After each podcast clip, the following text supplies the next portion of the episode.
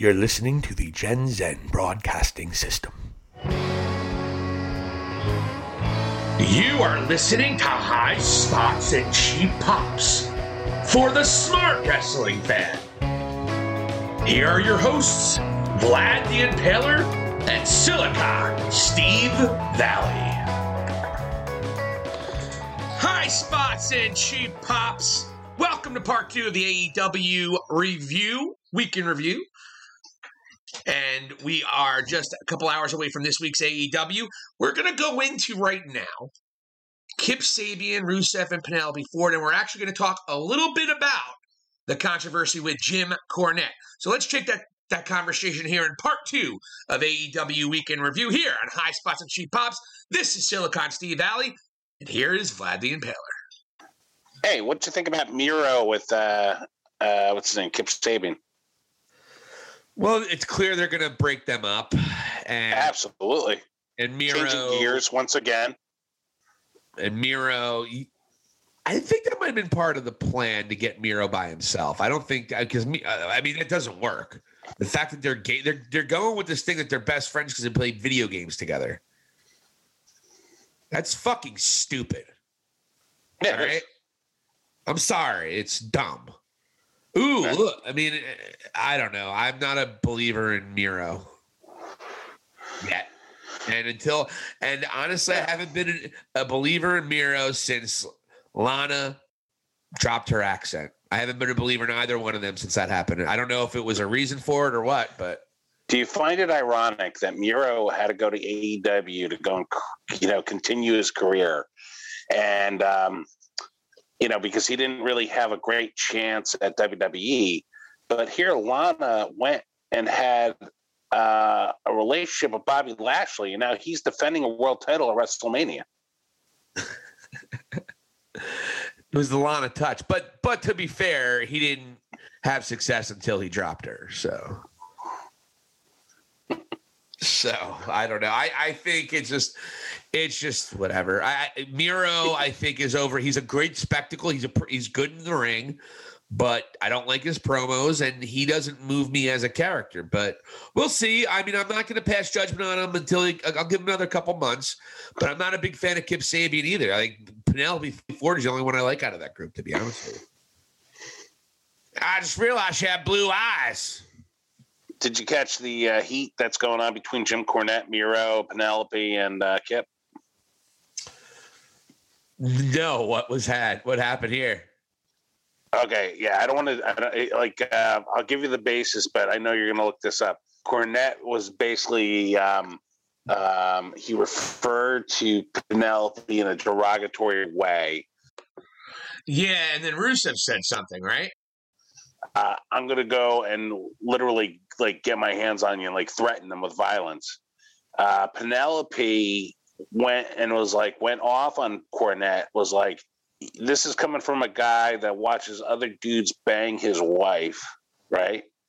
And then beyond that, um, then Cornette fired back about Miro, saying, "Yeah, this is coming from a guy that uh, in a in, a, in an angle watched his wife bang some other guy, and then it got nuts."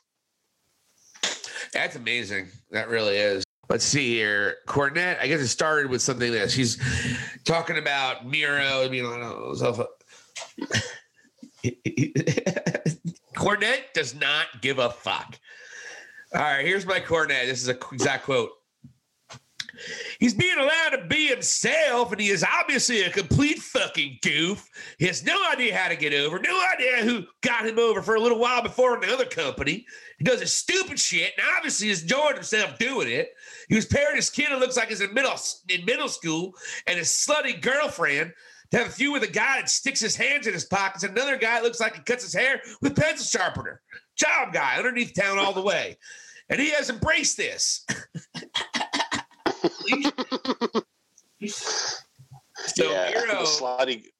so Miro yeah, now. go ahead. The slutty girlfriend thing is what? Yeah, the slutty girlfriend is the thing that set them on fire. Okay, go on. I mean, this day and age, why would you say slutty? Why would you say slutty though? How does he know her at all? Like, you know, like it just whatever. All right. Anyway, Miro heard the comments, obviously. And then so he tweeted, if you if you call Penelope slut slut again, I'll come like God's wrath on you. You understand? I'll personally drive to your basement. People like Jim Cornette bring not only professional wrestling down, but young women and men get abused and name called for 40 views on YouTube. So good hard shot back. I like that. Jim Cornette, such a dick. Sabian, of course, added to it. Legit, Jim Cornette is a is a total all talk wet lettuce. His funeral is going to be a joyous occasion. I'll be riding shotgun. Holy shit. Although we will let her kick beat the piss out of him, just like he watches his wife, right? Captain Cuck at Jim Cornette. Holy shit. oh, but Kip Sabian was not done. I'll try to throw a little British. Nah, I don't do good British. Anyway, tweeted, we don't have to worry about it. He's definitely going to die at some point soon. we can all like dance. We can have a celebration. That will probably be one of the first times on the internet that I will post something like a celebratory post. You know, and I mean that. I'm not even joking. I'm deadly serious. I cannot wait for that man to die. Like he's Rush Limbaugh. Holy shit. That's incredible. And then Ford also responded, as you said. So Sabian actually first is the one that said the, the cuck thing. Okay. I mean, and then she responded, I mean, he has multiple times, but he lets people fuck his wife while he watches. So what does he think of her? But she's probably the only person besides himself he feels bad for because his little dick can't please her after five blue chews and needs other men to do it for him. Whoa. Did Cornette say anything in response to this yet? I haven't seen it. I think he did on his podcast. That is incredible. You don't see people in the public being that open about their hatred. I'm surprised Cornette hasn't gotten his fucking ass kicked yet, dude. The, the shit he's talked on all these guys that will destroy him. I'm shocked. Yeah.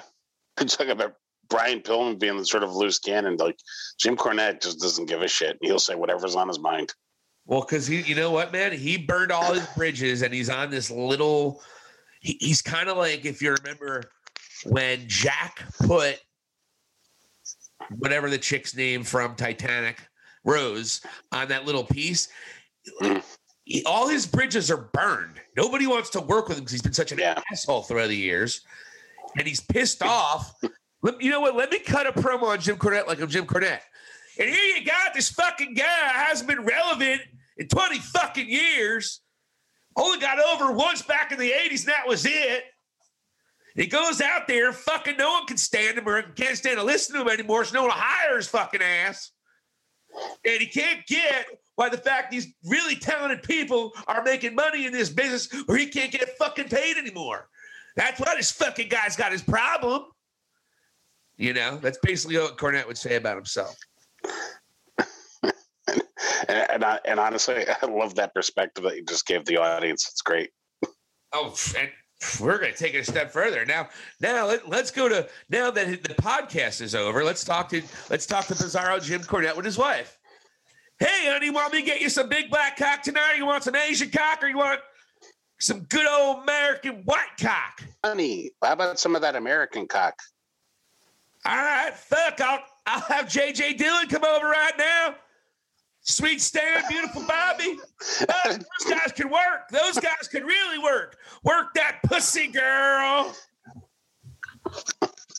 Oh, but man. sweetheart, I'm tired of them. So you, uh, a woman can only have so much of JoJo Dillon. Meanwhile, Cornette's in the corner beating off to Lou Thesz, giving people a Lou Thesz press. Lou Thesz Hey, have you ever noticed? over. Fucking Lou Thesz can get over no matter what happened. Fucking Lou Thesz. He used to push people on the ground and try to pin them for 25 minutes. It was great. Fucking clown. Fuck you, Jim Cornette. You blocked me. I- I, I, I kind of, I love how like when I love uh, how like on uh, Dark Side of the Ring they interview Cornette and then they're at his house and then he takes him up into like the walk up attic and the walk up attic is like this like little weird like wrestling like museum that he's got going. It just I'm I'm fascinated with like seeing that aspect of his life. Oh, oh shit! I was relevant. This is what I know. Shit. He's holding on to the glory days. Oh, I wish the glory days were still here. Oh, poor Jim Cornette. Fucking douchebag. What sucks is he's really talented. I told you he's my number three all time. So, I don't Yeah. know. He's it's sad. It really is sad how pissed off and bitter he is. Like he shits on people that are good human beings. Young Bucks never did anything bad to anybody in their life. Good Christian boys, and they, and he doesn't shits on them like relentlessly. Kevin Owens, Kenny Omega. That fucking goof, fucking guy. I don't care how good his matches is. The Young Bucks thing, I could tell you what that is if I had to guess. Jealousy, oh. because he was the manager of Midnight Express, and that's taken shine off of them. I don't know if it's that particularly. I think it's because Cornette, and I, by the way, am I agree with Cornette in a lot of respects. By the way, so I'm shitting on him. I just wish he just was nicer and made his opinion. He goes out of his way to be shocking, bottom feeder barrel, bottom of the barrel bullshit. You know, but it takes away from how good and how much he could contribute to the business because he's such a miserable prick. I, that, that's in terms of how I know him and his persona. He might be the nicest guy in the world off of off camera. I have no idea, but it's just unfortunate because he could be doing. I mean, he he could be doing some amazing things even in AEW, but they wouldn't work with him if fucking you know. And you know he would love to work for them. Holy shit! I'll fucking take a payday. Just if you could wrestle Kenny Omega and have Kenny Omega actually have like a five star match with him. Kenny Omega's doing like really reverse DDTs to himself, like Cornette's like huffing and puffing with oxygen in the corner.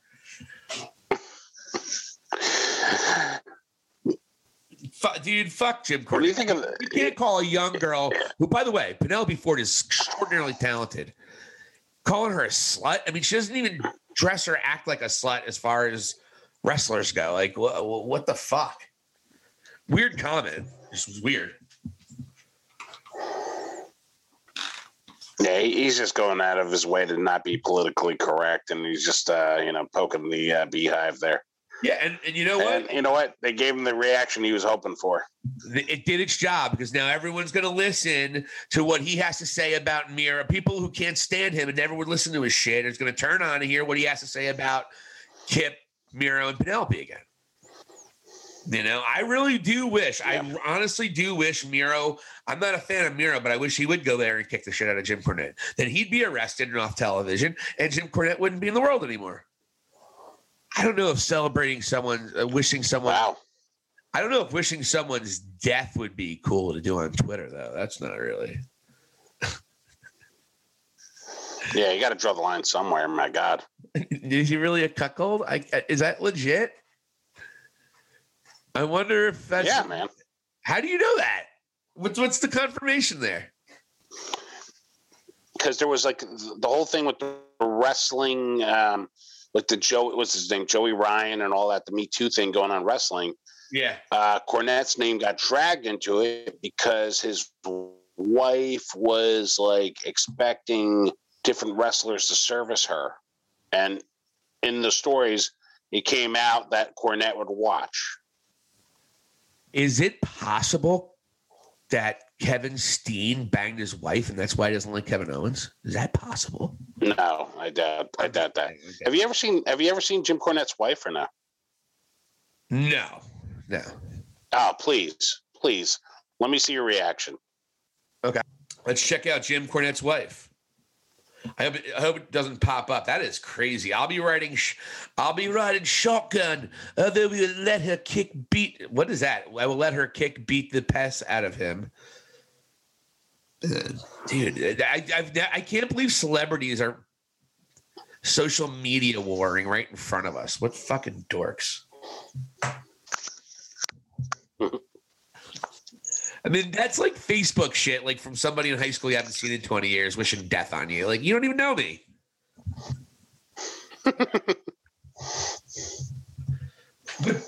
I don't blame him, though. Jim Cornette's kind of a dildo. Yeah. I just buried the guy for him. I mean, I think it'd be more than that. Jim White accused of, uh, oh, that was from last year. Okay, that's what you were talking about. Yeah, yeah. But did you see a picture of her yet? First of all, are you sure it's not his daughter? Uh, let me see what you're looking at. It's not his daughter. I'm kidding. It's a, it's a, it's a. Okay. Wait a minute. Wait a minute. I'm gonna. This is the picture. This is the picture. I'm gonna. Uh, this is okay. I know why you're not vibing with it. I can see. I, I don't know. She's bigger. Definitely a big girl. yeah, okay. Yeah, that's the picture. Yeah. She's a gothy big girl, and she looks very young for an old man. Yeah.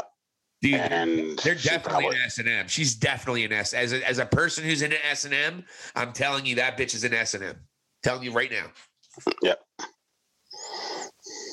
And I definitely could think, and Jim Cornette, if anyone you think no has a foot fetish, and I we smell our own, Jim Cornette's got a foot fetish up his ass too. Probably into getting pegged, frankly.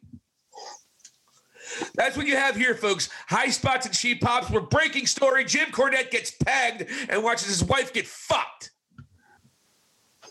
We heard. Just to ensure Wow. we don't get sued.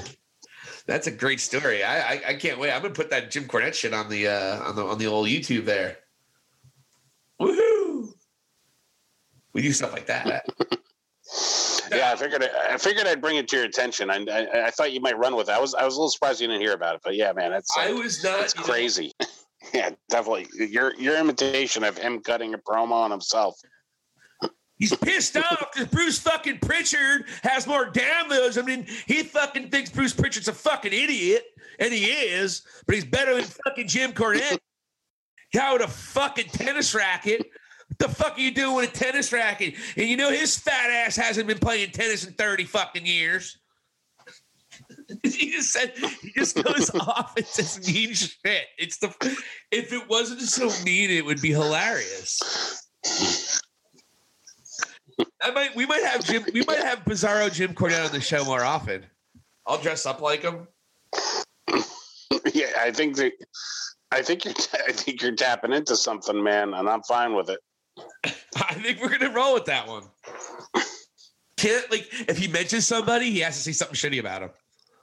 And so then fucking Jungle Boy, whoever this fucking little goof looks like he's about 120 pounds soaking fucking wet. And then they have another guy, and I know you can't say the word midget anymore. I don't know what the fuck he is. He's like four foot three or some shit, and he's supposed to be a fucking professional fucking wrestler.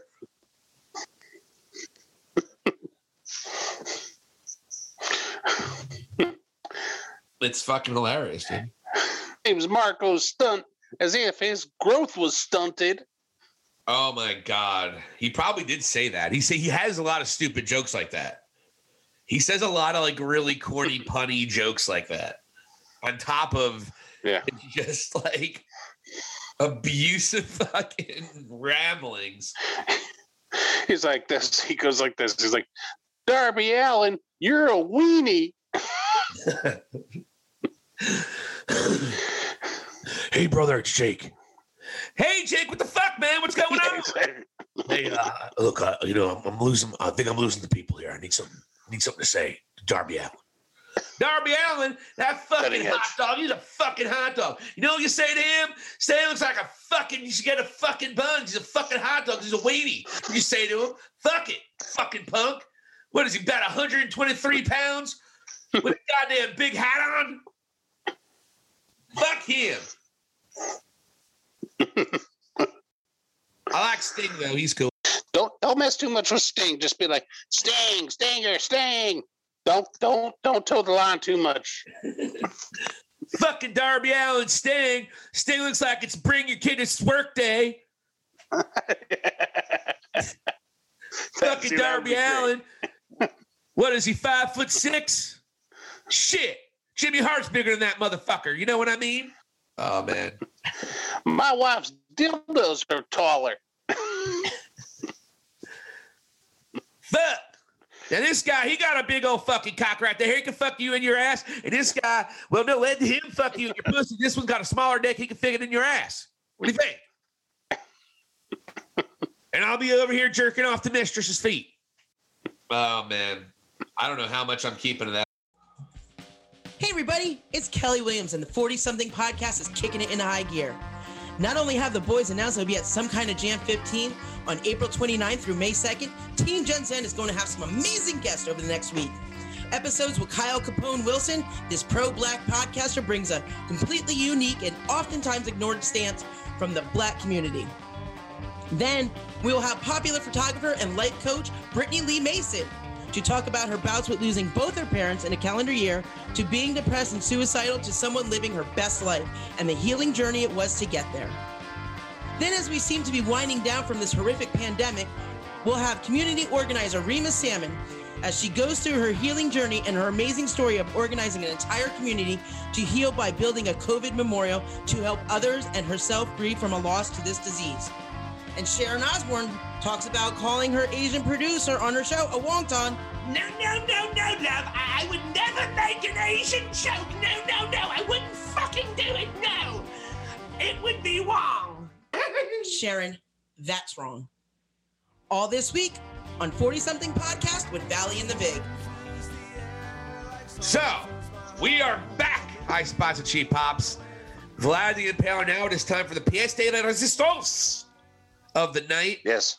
and a match that, and I gonna that was, I believe, a major step forward in a lot of ways for the women's division and specifically for Britt Baker. What a fucking match that was! A match that wasn't for a title, but brought everybody in. It set the internet ablaze how good this match was. And you talked about it. Britt Baker, no one's going to convince me that anyone's better than Britt Baker in the world right now. That's how I feel about it. That's how good I think she is. The way she moved, the story she told, all her bo- her facial expressions, the way she opened the bag of tacks, the fact that she is a bad ass and will do whatever it takes in terms of hardcore. You saw how she definitely is getting some pointers from her boyfriend. You could just tell.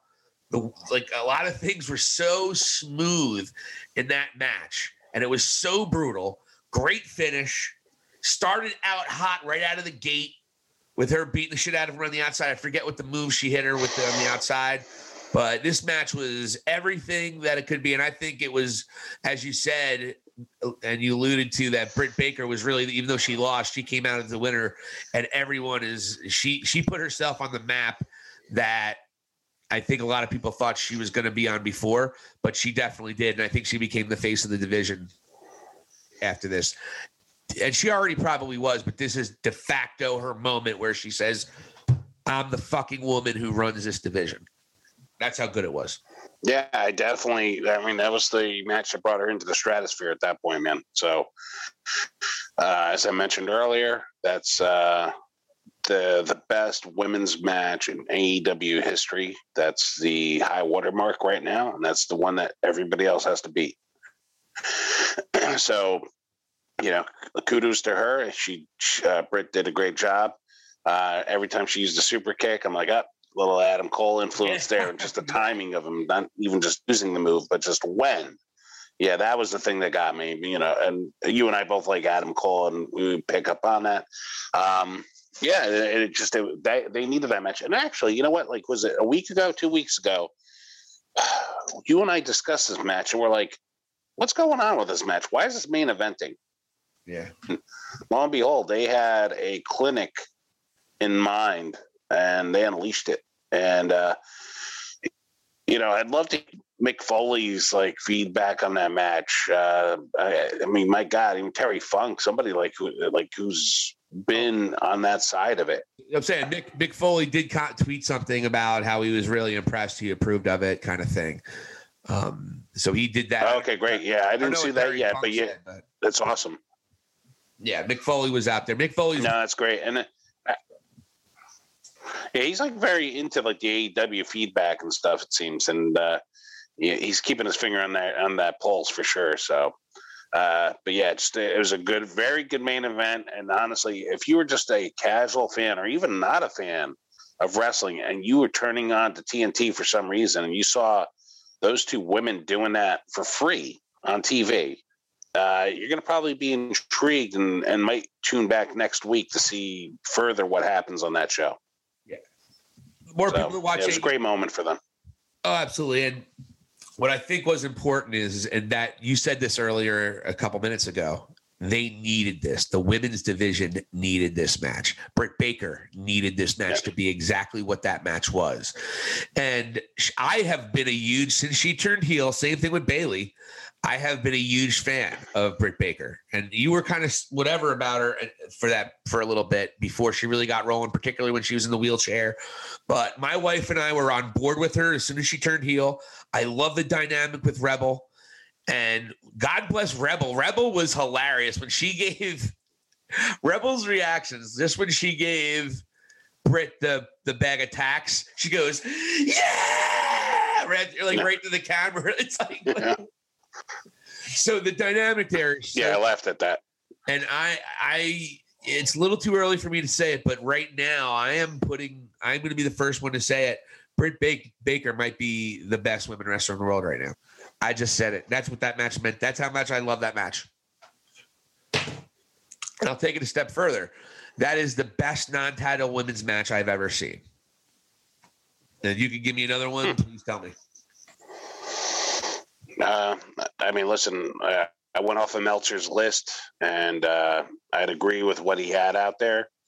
Uh, and that was probably the highest non-title match that was on there. So I can't really disagree right off the top of my head. Look at that. Yeah, I mean, where where were the other ones? I'm assuming Bayley, Sasha, Brooklyn. Yeah, NXT Takeover. Um, then the other one was Bayley. Oh, no, I'm sorry. It was uh, Sasha, Charlotte, in one of their matches. Um, I forget which one. I think it was the one that was in Boston. And then Oh, then they had Charlotte. No, it wasn't that one. Uh, it was it was another one. Um, and then there was Becky Charlotte was another one. So like, and then I think those were the three matches that they had in front of them, in front of uh, uh, Britt Baker and uh, Thunder Rosa. Really fell in love with this match, and I have become a huge Britt Baker fan. And the reaction she got on Twitter it was, was it's just really cool and see someone young who's been working really hard to, to reach that pinnacle and. It was good for her to get that reaction. I'm sure it felt really good and gratifying for her because she's busted her ass. She's only been doing this for I think five years, and for her to be at the level she's at is great. Mm-hmm. And, he- and she doesn't give a shit. Blood all over her face, and she just smiles. The one time her tooth was knocked out with the blood all running down her face. I mean, she is a bad ass woman, dude. She really is. And I'm all in on her. And Thunder Rosa is she's a ring general, man, and she she really did did a, a really good job, did a solid job. Uh, and look, she was great too. They both were. They both both women brought it, and they earned their stripes. They were given the. You know what they say? Give the women the opportunity. Well, they were given the opportunity, and they knocked it out of the fucking park. And so, congratulations to them.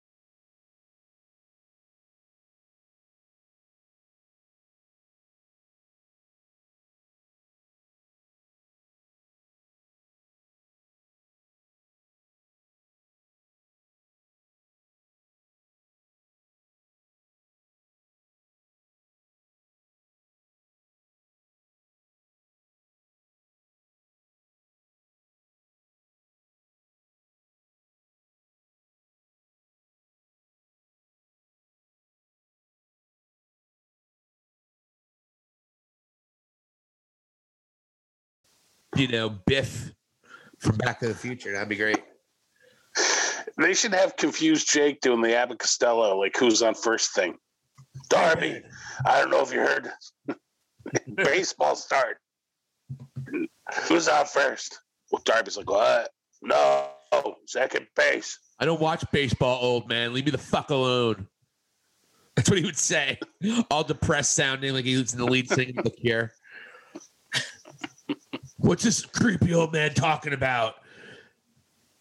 And by the way, didn't I see? But I don't know. Again, we can say he's creepy. If you really think he wore that shirt, snakes eat bunnies, for that reason that you think he did, that is creepy. But what have you? Um, I, I, think he, I think he, yeah, yeah. I don't think he's like, oh yeah. You, you go to a pet shop and you feed a snake a bunny. I mean, most people would feed them like mice, rats, or something. I mean, why else would he be wearing that with an attractive blonde on the outside of the ring? I mean, uh, to me, I think it's pretty obvious. But I, maybe I'm too cynical. I don't know. So, uh, what did you think about Christian Cage? There's a couple other things. Bear, Bear Country, and uh, Bear Country. Express. They're going to Oh, be man. Are you? You're probably excited about that. I'm going to skip over that. It was whatever. You're trying to get your mid carders over. Um, they're pushing the Matt Hardy Empire with the Butcher and the Blade and whatever S and M crew they're rolling with these days. Private Party, Big Money, Matt. it's a it's a funny dichotomy between them. So I think there's going to be some funny stuff. They get the win, and Jurassic Express and Bear Country, Bear Bronson and Bear Boulder. Jesus Christ! This is Bear Bronson. This is Bear Boulder. Hey, This is Bear Ball. um, I know I know you've been uh, going on a weight loss journey, and you've definitely lost weight. But has anybody ever confused you for being a bear? Yes, actually, more than one occasion. I bet. Oh my god! Yeah. I had a I had a guy in college. mean- I had a guy in college, and I was clearly dating a woman. I was with Rima, uh, my my, my first girlfriend ever. He goes, I remember. Yeah, yeah. He go told me he was going to give me the best best head I ever got in my life, and I was like, should I should I hashtag me to that? What do you guys think? I was so shocked and hurt and scared. You didn't. You, okay, yeah. You didn't say how you reacted to it. I was going to say, well, was it? I mean, I didn't let him finish because I just felt weird. My dad was looking for me. Anyway, no, no, no, no, no. I was like, all right. I just, Listen, it was Hey, college, listen, man. you- I was, hey, if if you if you gain another fifty pounds, you and I could be bear country for Halloween. we, well, I'm not going to be, but I'm losing another 50 pounds, hopefully, but I'll do my best. They're impressive. are- to say what you want about them, they are impressive. They have a Viking Raider or War Raider vibe to them, but they're bears instead of Vikings. Well, they weren't in NXT. You might not like them. If you- if you really want me to start going the NXT route and go down the AEW um, roster, let's do it. Oh, like, look, buddy, you fuck with me every other second. I don't turn a hissy fit and be like, "Eh, what about you? I just ta- take a chin on the mouth every once in a while and just move on, sir. Yeah, and uh, I don't think Bear Country's that good. I'm sorry. I saw the one guy do the one suplex, and I'm like, that guy does not belong in a ring. They look, He's like the they smaller of the really, two. They looked really good in a squash match in terms of some of their double team power stuff. But I don't know. We'll see. I mean, I think you see more of. Uh, maybe see more of them. Uh, Christian Cage interviewed, hardest worker, not really anything. Uh, I don't really have my skirt blown up over that situation, over what he's trying to go for.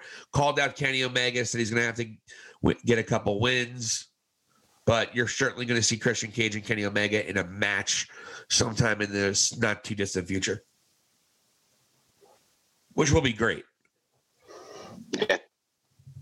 I mean, anything. Do you think it's going to be great? I, I I got a feeling it's going to be like underwhelming, and, and and it's no disrespect to Kenny and or Christian Cage, but I just like you know like Christian's how old at this point and hasn't really been doing it all that much. That's that's only like if he's been in there for like a year and he's like fine tuned. Okay, you know what, the timing's there and all that, but I, I'm just I'm expecting to be a little bit disappointed.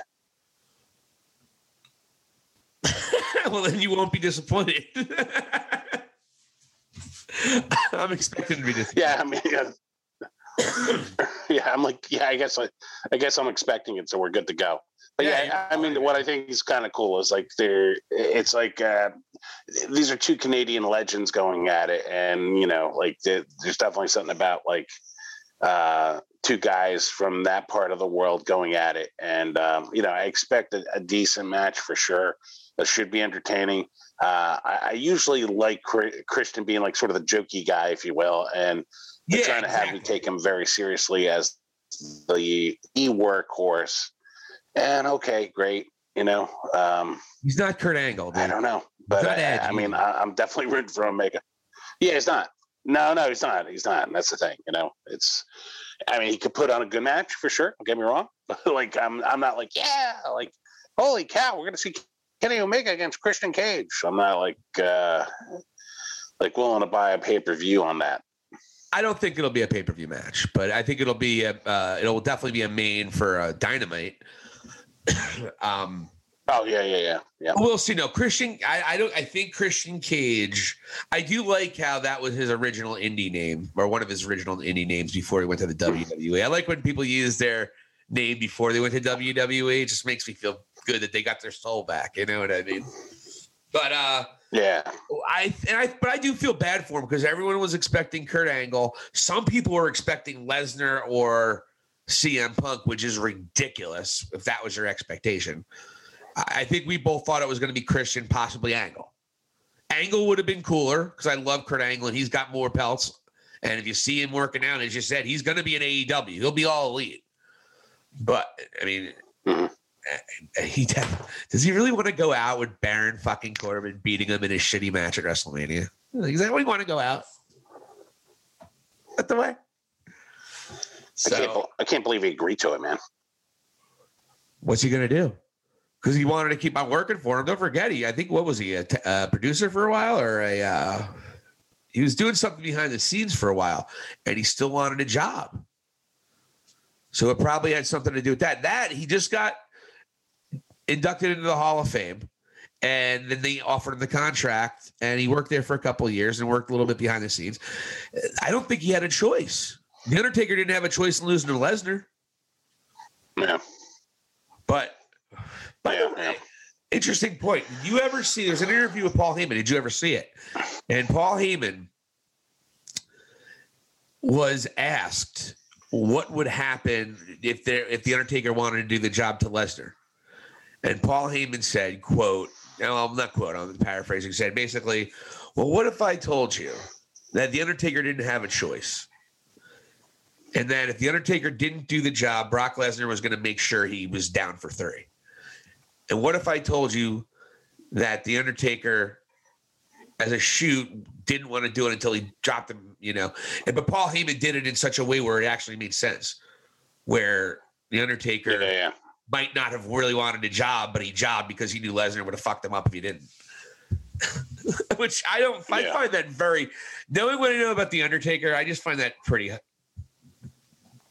I don't know. It just sounds a little weird. I think it's Heyman just being, being Heyman, but um, but yeah, I feel bad for Christian because that was the expectation. But what have you? Rey Fenix, Angelico, great, good match. Rey Fenix is amazing, and I want to harken back to what we're going to talk about a little bit later. Uh, we talked about Andrade a little bit in pre-production, and you just look at what Rey Fenix and what Penta, for example, speak very little English, and what they're doing on TV every single week, being a main part of it, and doing compelling television, not just And. Andrade's like, what? Mhm. They take my mask off. Yeah. And they give me a good push in NXT, and then I get to the main roster and and add me to the list of NXT champions who just can't even get on TV. And I was didn't mean it to slight on NXT. It, like I know you, you probably thought I meant it that way. It wasn't that. It wasn't me. It was showing that these guys can get over. These guys do have talent, but the booking just doesn't do anything, and they're not comfortable putting a guy on TV who doesn't speak English well consistently. Uh, yeah, yeah. They they don't put them on TV, and then what what what sort of frustrates me is that they never come up with an idea to go and bridge the gap to the to the audience to make it work. They did it for a little bit with Zelina, Zelina Vega, but then, you know, all of a sudden, you know, she's looking to unionize the place, and they're like, ah, that's it, let's get rid of her. But then there's no backup plan, and, and the backup plan, in my opinion, was already in house in Charlotte, and you just make them a super couple. And you know what? You have her cutting promos on people, and Andrade and her are looking out after each other. And not that it's like an intergender thing, but like, hey, you know what? Andrade's going for the U.S. Championship or the Inter- Intercontinental Championship. Charlotte gets involved and helps them win. Up oh, there you go. They're the heels, and and oh, Charlotte's going to go for the you know world title or the tag team titles.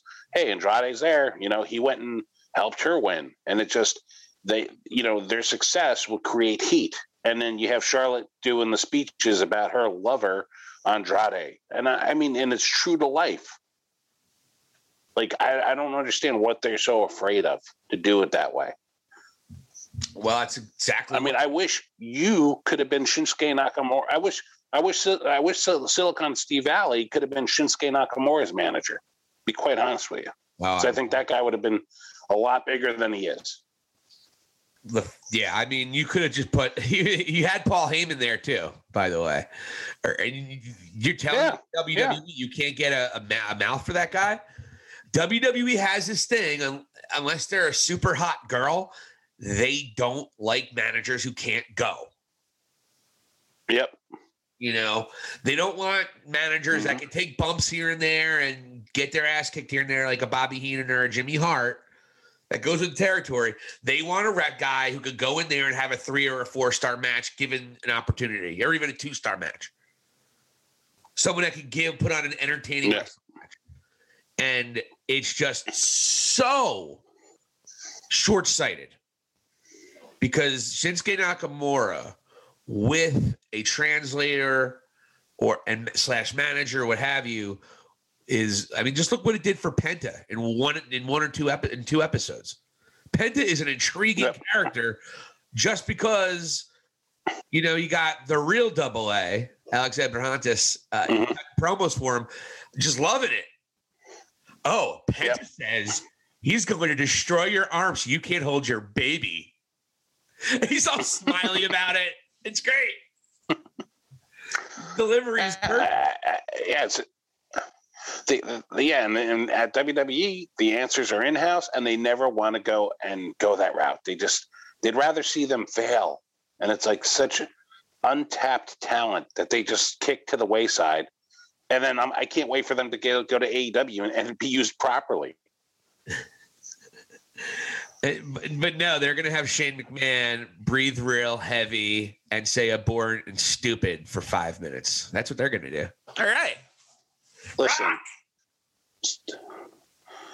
oh. Silicon Steve Valli. I wouldn't. I would never say such a thing. No, I, that, that, that, that, would, be, that would be uh, uh, uh, no, no, Brunt, boring. Jesus Christ! Yeah. Shane's gonna jump off of something. Oh boy! Yeah. Onto a big person.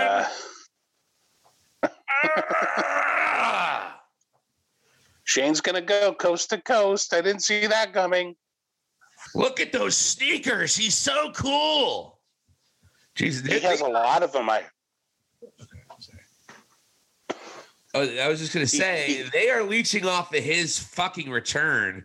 That pop he got for his return, they are just holding on to that, and it just it's oh, we're over Shane, obviously. But anyways, I don't want to yeah. do too much on WWE. We got we got another episode for that, but man. Hey, what do you think about Miro with uh uh what's his name? Kip Sabian? Well, it's clear they're gonna break them up. And absolutely. And Miro changing gears once again. And Miro I think that might have been part of the plan to get Miro by himself. I don't think because me. uh, I mean, it doesn't work. The fact that they're gay, they're they're going with this thing that they're best friends because they played video games together. That's fucking stupid. Yeah, All right. I'm sorry. It's dumb. Ooh, look. I mean, I don't know. I'm not a believer in Miro yet.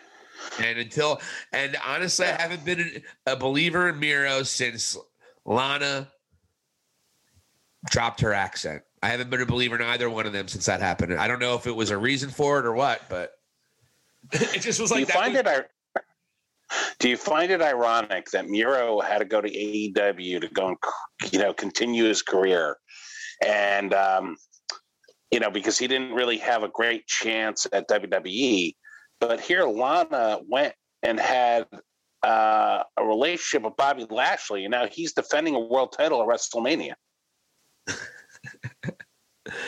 It was the Lana touch, but but to be fair, he didn't have success until he dropped her. So,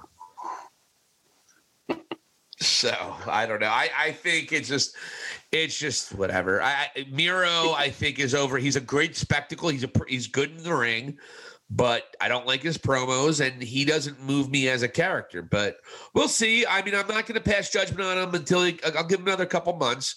But I'm not a big fan of Kip Sabian either. I think Penelope crew Penelope Ford is the only one I like out of that group, to be honest with you. I just realized she had blue eyes.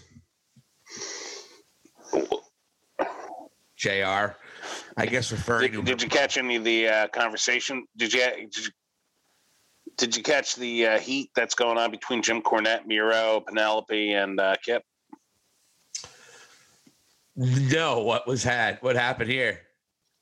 Okay, yeah, I don't want to like. Uh, I'll give you the basis, but I know you're going to look this up. Cornette was basically um, um, he referred to Penelope in a derogatory way. Miro, like, uh, I'm going to go and literally like get my hands on you and like threaten them with violence. Uh, Penelope went and was like went off on Cornette. Was like, this is coming from a guy that watches other dudes bang his wife, right?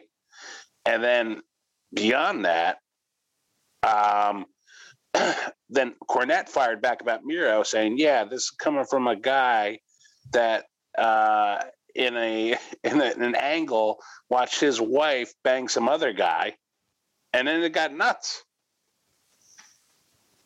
So, geez. Yeah, this is something you might want to look into for like you. Yeah, Yeah, I mean, is that true? Does Cornette? Yeah, and not not saying. yeah, yeah, oh yeah, Cornette. Uh, he, he goes and watches his wife with other dudes. Yeah, Cuckold Cornette? Little cuckold Cornette? Is that what his new name is? Hey, I don't know. Why don't you come over here and just fuck my wife? Fine. She's the best damn fuck you'll ever damn have. I'll tell you right now, sweet Stan Bobby. We used to bang her all the time, all three of us. Well, I just sat in the corner and jerked off. That's fine. That's what I did. I mean, he Yeah, has. so you might want to. You might you might want to even do like I, I, I'll listen to the podcast even if I can't join. If you want to go and research what was going on here and put your spin on it, I'd love to hear it. Oh yeah. But yeah, I just want to put your attention on that. It's, it's, it, that was like a that was a pretty big story that was going on. You know, probably the biggest thing with Miro, and then then on Dynamite you have Miro turning on Penelope and like throwing like a you know sort of a, a, a wrestling business dig about leaving your wife out of business uh, and learning from his mistakes, if you will. Yeah. So I mean, really, like you know, there's no way that Orange Cassidy and, and Charles are losing. So, and this is going to break up Miro and Kip, and then they're going to probably feud. Well, yeah. So what? I'm trying to look what Cornette said. I gotta get it. We'll, we'll get that in a second. That's amazing. That really is. Uh, I don't know why I can't just give me the the the the, the tweets where the tweets are. That is crazy, dude. She said that on fucking Twitter. Yeah. oh shit. I love her, dude. That's some, that's some Jersey shit right there, dude.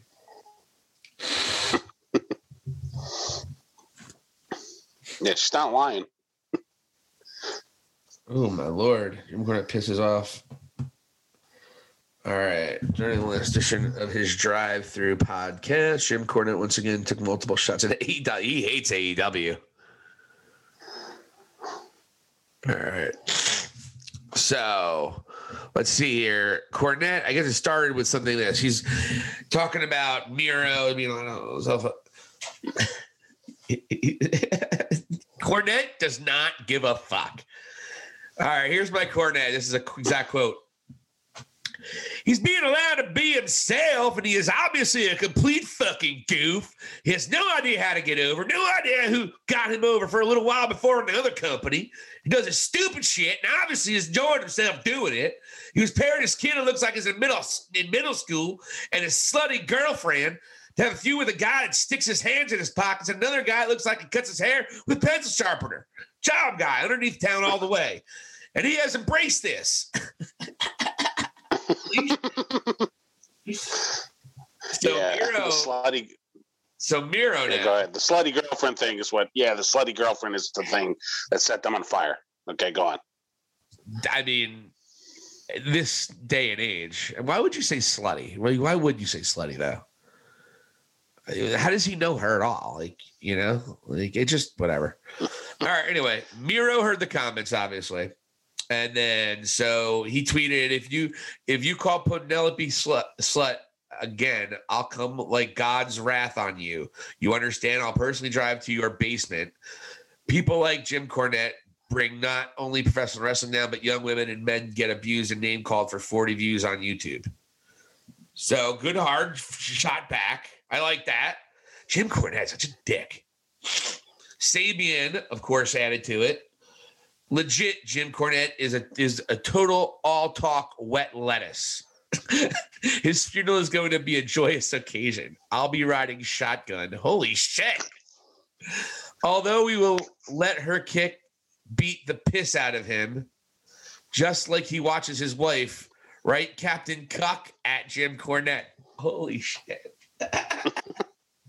oh, but Kip Sabian was not done. I'll try to throw a little British. Nah, I don't do good British. Anyway, tweeted, we don't have to worry about it. He's definitely going to die at some point soon. Oh, oh, oh. we can all like dance. We can have a celebration. That will probably be one of the first times on the internet that I will post something like a celebratory post. You know, and I mean that. I'm not even joking. I'm deadly serious. I cannot wait for that man to die. like he's Rush Limbaugh. Holy shit. That's incredible. And then Ford also responded, as you said. So Sabian actually first is the one that said the, the cuck thing. Okay. I mean, and then she responded, I mean, he has multiple times, but he lets people fuck his wife while he watches. So what does he think of her? But she's probably the only person besides himself he feels bad for because his little dick can't please her after five blue chews and needs other men to do it for him. Whoa. Did Cornette say anything in response to this yet? I haven't seen it. I think he did on his podcast. That is incredible. You don't see people in the public being that open about their hatred. I'm surprised Cornette hasn't gotten his fucking ass kicked yet, dude. The, the shit he's talked on all these guys that will destroy him. I'm shocked. Yeah. Yeah, he's uh he, he you know, we're talking about Brian Pillman being the sort of loose cannon. Like Jim Cornette just doesn't give a shit. He'll say whatever's on his mind. Well, because he, you know what, man, he burned all his bridges, and he's on this little. He, he's kind of like if you remember when Jack put whatever the chick's name from Titanic, Rose, on that little piece. Mm. He, all his bridges are burned. Nobody wants to work with him because he's been such an Yeah. asshole throughout the years, and he's pissed off. You know what? Let me cut a promo on Jim Cornette like I'm Jim Cornette. And here you got this fucking guy hasn't been relevant in 20 fucking years. Only got over once back in the 80s, and that was it. He goes out there, fucking no one can stand him or can't stand to listen to him anymore, so no one will hire his fucking ass. And he can't get why the fact these really talented people are making money in this business where he can't get fucking paid anymore. That's why this fucking guy's got his problem. You know, that's basically what Cornette would say about himself. And and, I, and honestly, I love that perspective that you just gave the audience. It's great. Oh, and we're going to take it a step further now. Now let, let's go to now that the podcast is over. Let's talk to let's talk to Bizarro Jim Cornette with his wife. Hey, honey, want me to get you some big black cock tonight? You want some Asian cock, or you want some good old American white cock? Just because he's probably racist because he's Southern. Okay. I'm not racist. Okay. And I'll play her. Uh, Yeah, you're not. And I'll play her. I'll be like, hey, honey, how about some of that American cock? All right, fuck. I'll I'll have JJ Dillon come over right now. Sweet Stan, beautiful Bobby. Uh, those guys can work. Those guys can really work. Work that pussy, girl. Oh, but man. sweetheart, I'm tired of them. So you, uh, a woman can only have so much of JoJo Dillon. Meanwhile, Cornette's in the corner beating off to Lou Thesz, giving people a Lou Thesz press. Lou Thesz Hey, have you ever noticed? over. Fucking Lou Thesz can get over no matter what happened. Fucking Lou Thesz. He used to push people on the ground and try to pin them for 25 minutes. It was great. Fucking clown. Fuck you, Jim Cornette. He blocked me. I- I, I, I kind of, I love how like when, I love uh, how like on uh, Dark Side of the Ring they interview Cornette and then they're at his house and then he takes him up into like the walk up attic and the walk up attic is like this like little weird like wrestling like museum that he's got going.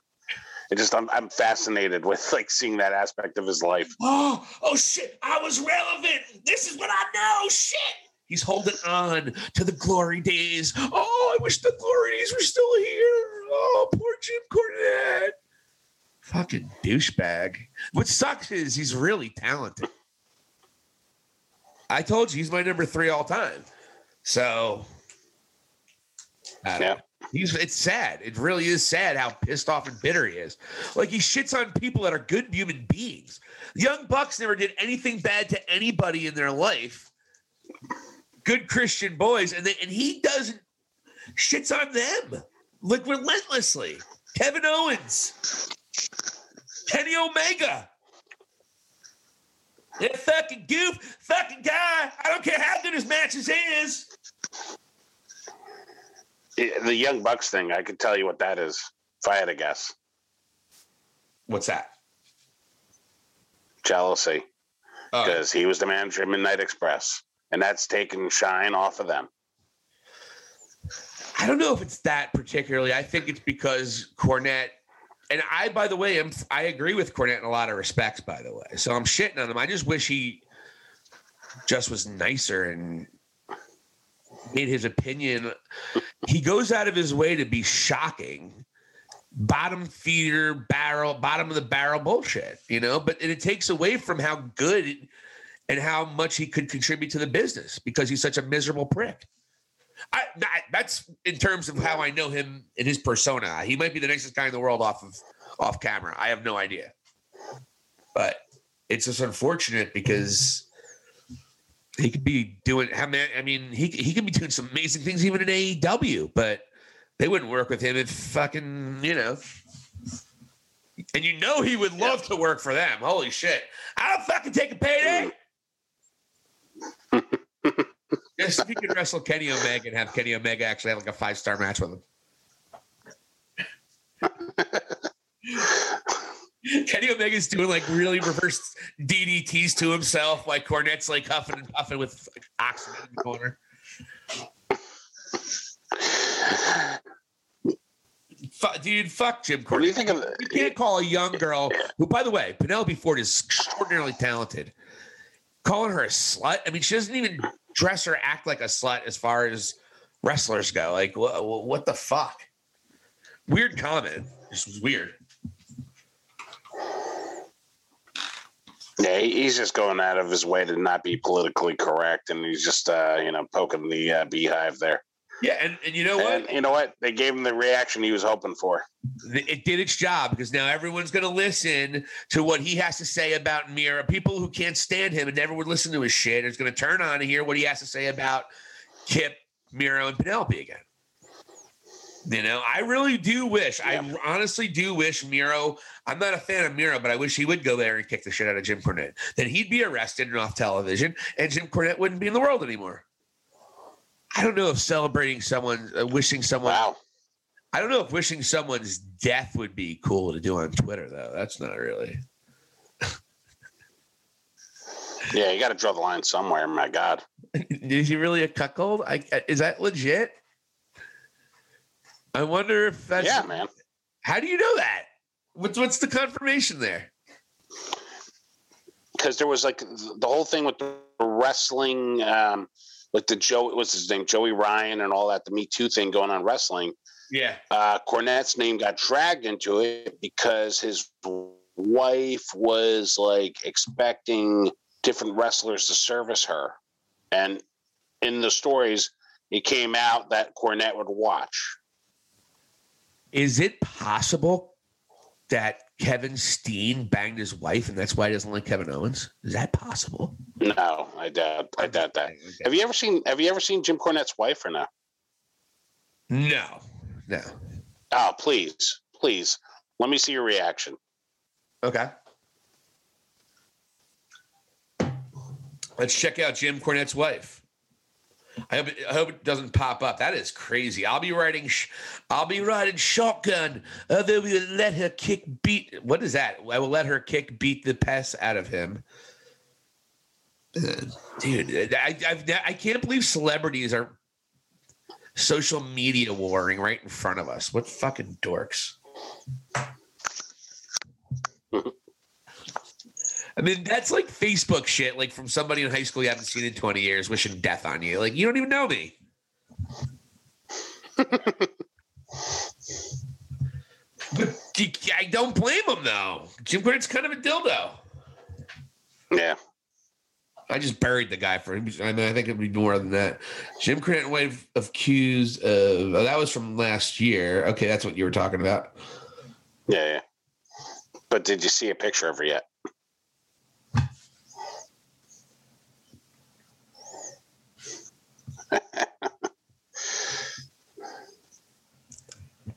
First of all, are you sure it's not his daughter?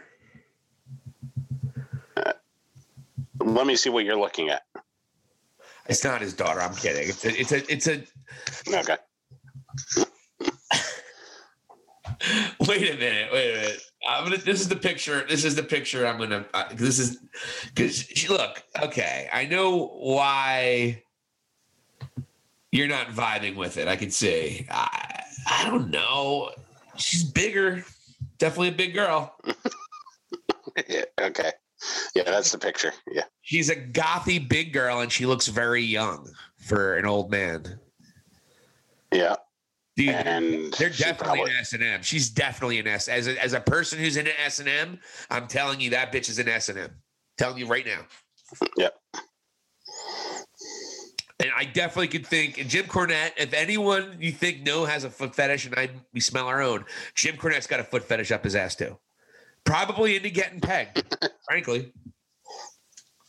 That's what you have here, folks. High spots and cheap pops. We're breaking story. Jim Cornette gets pegged and watches his wife get fucked. We heard. Just to ensure Wow. we don't get sued.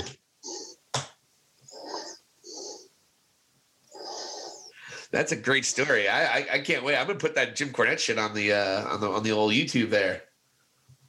Woohoo! We do stuff like that. Yeah, I figured I figured I'd bring it to your attention. I, I I thought you might run with it. I was I was a little surprised you didn't hear about it, but yeah, man, it's I was not it's you know, crazy. I honestly was very busy this week, uh, doing uh, a lot of school stuff and things like that. I'm taking a little break here, dude. By the way, um, No, no, understood. Yeah, um, then then we'll get then we'll come back and we'll do the match, the girls women's match. Yeah. in detail. yeah. Like honestly, man, there's more important things in life than like uh, you know Miro and, and Jim Cornette beefing on Twitter. But yeah, that when was I saw I that don't know, headline that going was back some and forth, good. I, dude, ragging on Jim Cornette was I thought was some, some of our best stuff we've done so far. To be honest with you. Yeah, definitely. Your your imitation of him cutting a promo on himself, you got to keep that in there. We, we keep doing that. And this fucking guy, he's pissed off because Bruce fucking Prichard has more downloads. I mean, he fucking thinks Bruce Prichard's a fucking idiot, and he is, but he's better than fucking Jim Cornette.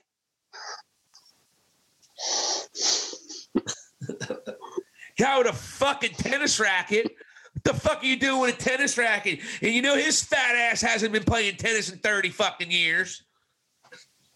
he just said he just goes off and says mean shit. It's the if it wasn't so mean, it would be hilarious. I might we might have Jim we might have Bizarro Jim Cornette on the show more often. I'll dress up like him.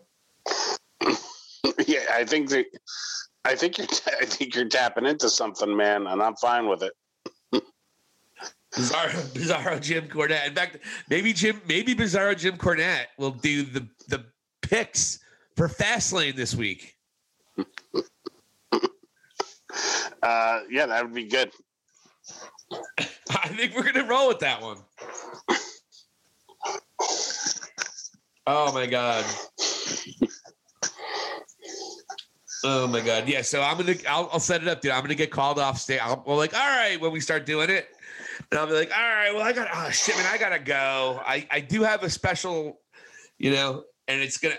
I got. Oh, I should go get a tennis. Oh, where's a tennis racket? My wife has a bunch of tennis rackets. I gotta go. Get, I should have one.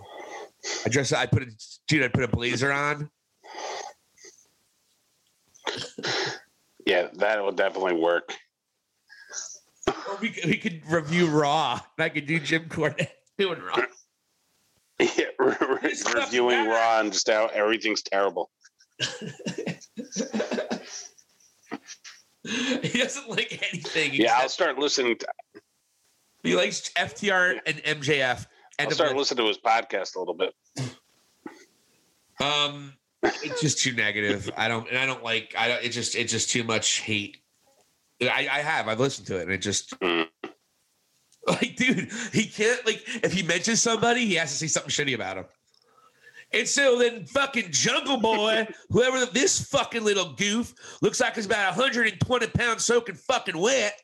And then they have another guy, and I know you can't say the word midget anymore. I don't know what the fuck he is. He's like four foot three or some shit, and he's supposed to be a fucking professional fucking wrestler.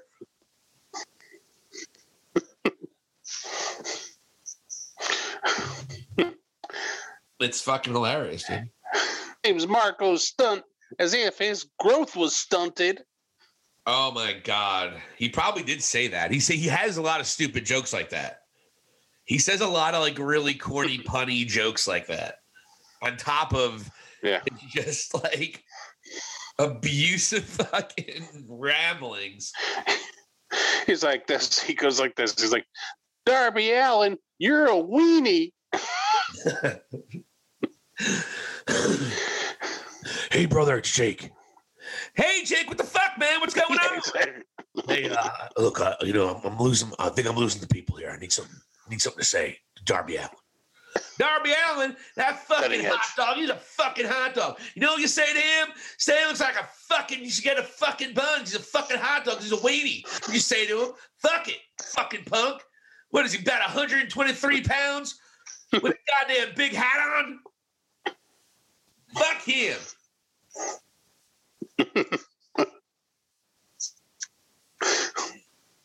I like Sting though. He's cool.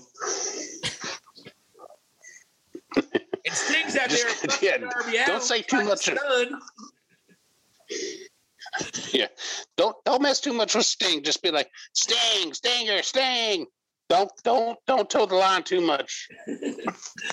Fucking Darby Allin Sting. Sting looks like it's bring your kid to work day. Fucking See, Darby. Allin. What is he, five foot six? Shit. Jimmy Hart's bigger than that motherfucker. You know what I mean? Oh, man. My wife's dildos are taller. Fuck.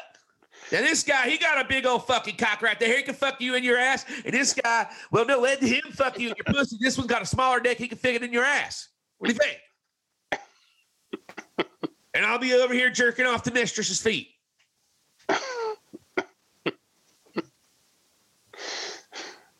oh man, I don't know how much I'm keeping of that, but I'm making videos of every fucking Jim Cornette thing ever. All right. So we are back. High spots and cheap pops. Vlad the Impaler now. It is time for the pièce de la resistance of the night Yes. and a match that and I gonna that was I believe a major step forward in a lot of ways for the women's division and specifically for Britt Baker. What a fucking match that was. A match that wasn't for a title, but brought everybody in. It set the internet ablaze how good this match was. And you talked about it. Britt Baker, no one's going to convince me that anyone's better than Britt Baker in the world right now. That's how I feel about it. That's how good I think she is.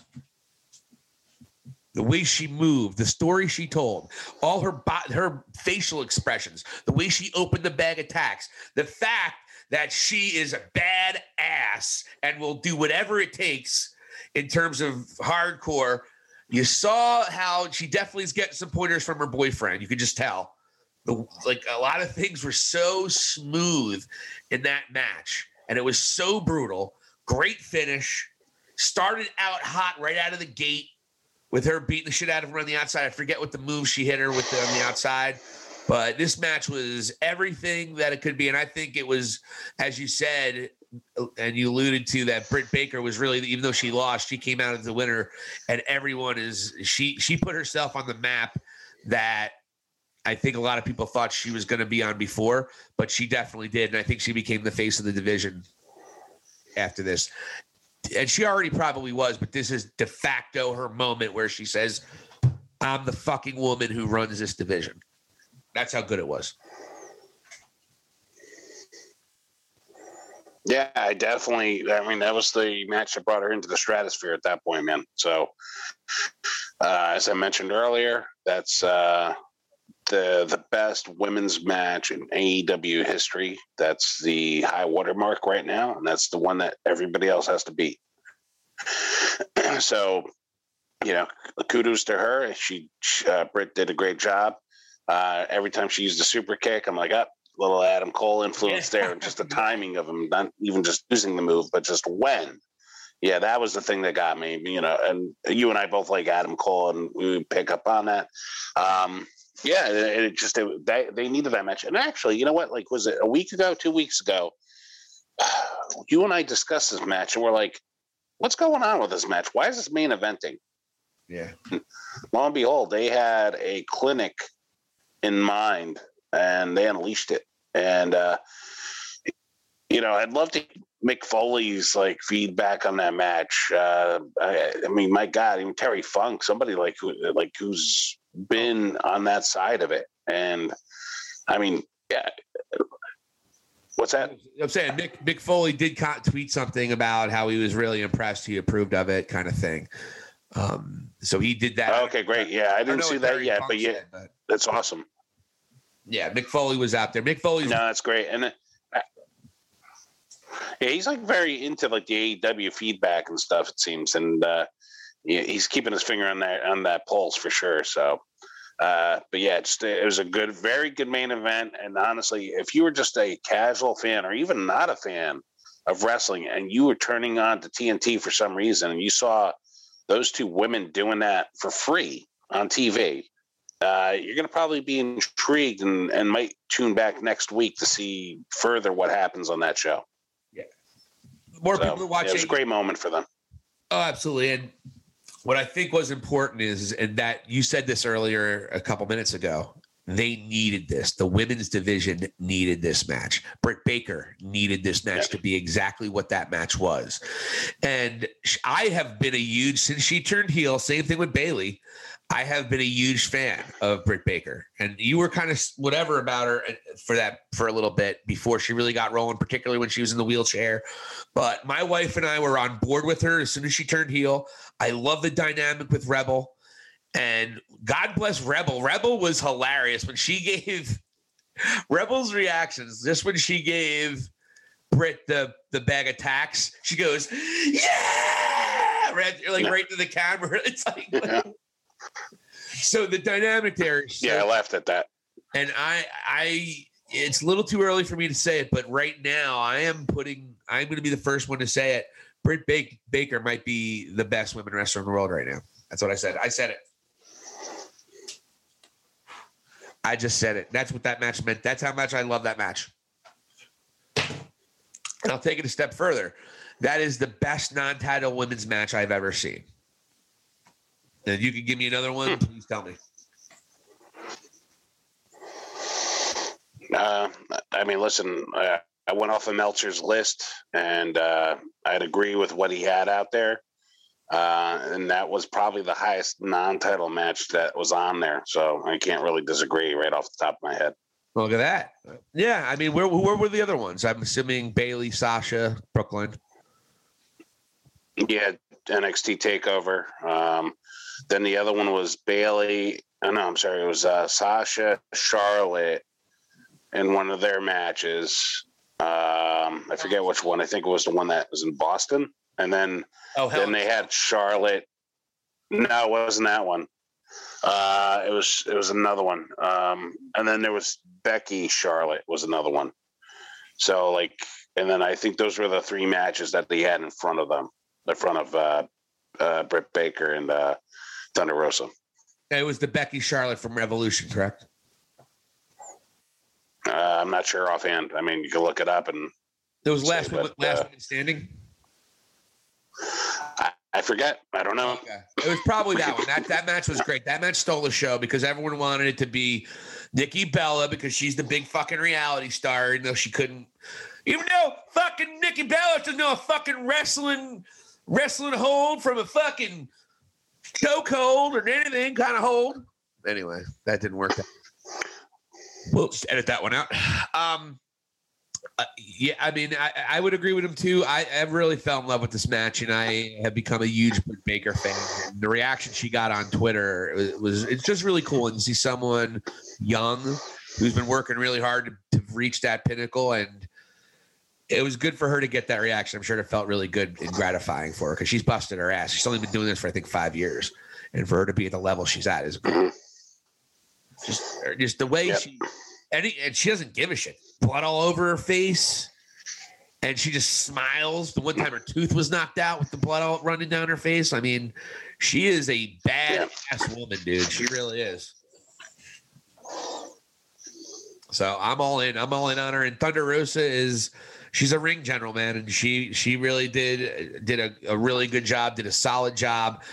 Uh, and look, she was great too. They both were. They both both women brought it, and they earned their stripes. They were given the. You know what they say? Give the women the opportunity. Well, they were given the opportunity, and they knocked it out of the fucking park. And so, congratulations to them. Yeah.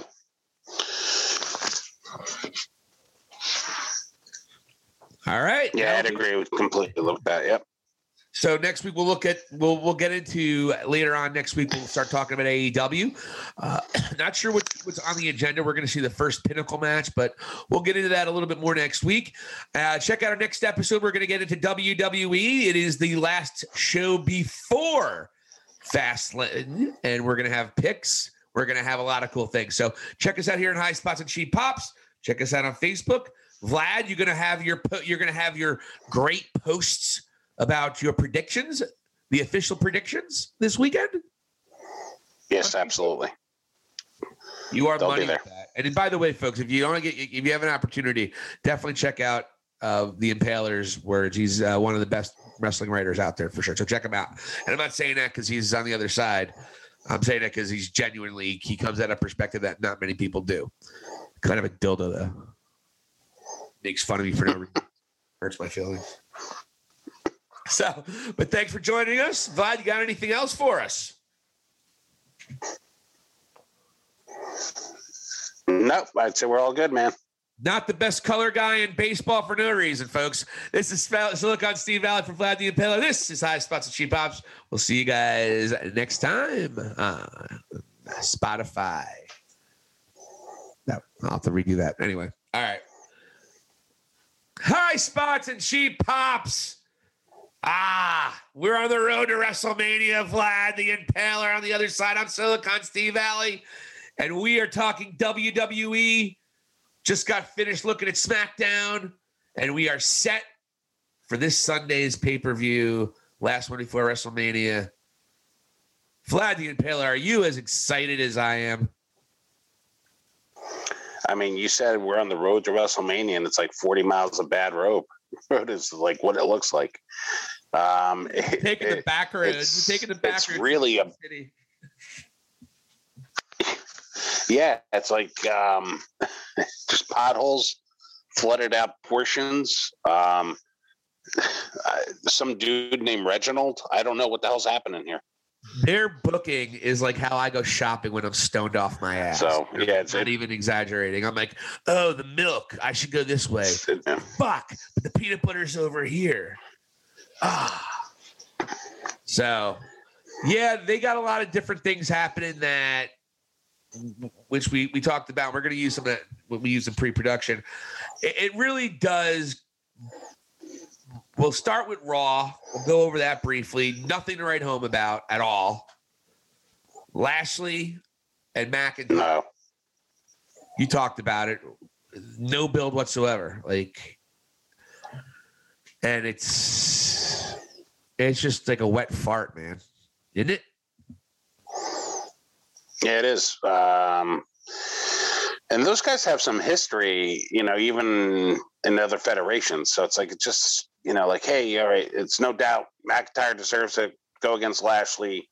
Uh, this is the best that we got, and just roll with it, people. And it's like, okay, all right, I guess we'll pretend and just, you know, bypass any sort of semblance of a storyline. But it is what it is. I mean, okay, we'll deal with it. I'm sure. Uh, I'm sure we're gonna watch it and just do it anyways. Um, so we don't really even have a choice in the matter, especially with no live crowd reaction to this. Um, but yeah, I don't know what the alternatives was, and, and that's one of the things that we sort of talking about with Sheamus versus McIntyre. There's like no sort of stipulation, and just win, lose or draw, McIntyre is going to go and uh, be there against Lashley, which. Um, I like Drew McIntyre. I'm a, a, a fan of his. I wouldn't say I'm like running out and buying his merchandise, but I'm actually hoping Lashley wins at WrestleMania. I'm, I, I wouldn't mind seeing a little bit of a title reign and having him continue this because I'm more more sort of uh, curious about where this is going with him and the Hurt business than anything else on Raw. So, you know, beyond that, man, Raw is just a, a DI and I have no idea what to really say otherwise. I mean, the the tag team title thing, like, how do you take the tag team titles away from the Hurt business right now? Why? You have Just to throw it on New Day, just for age, yeah, for AJ and and his bodyguard to wrestle them. I don't get it. it, just to give AJ something to do at WrestleMania is what it comes down to.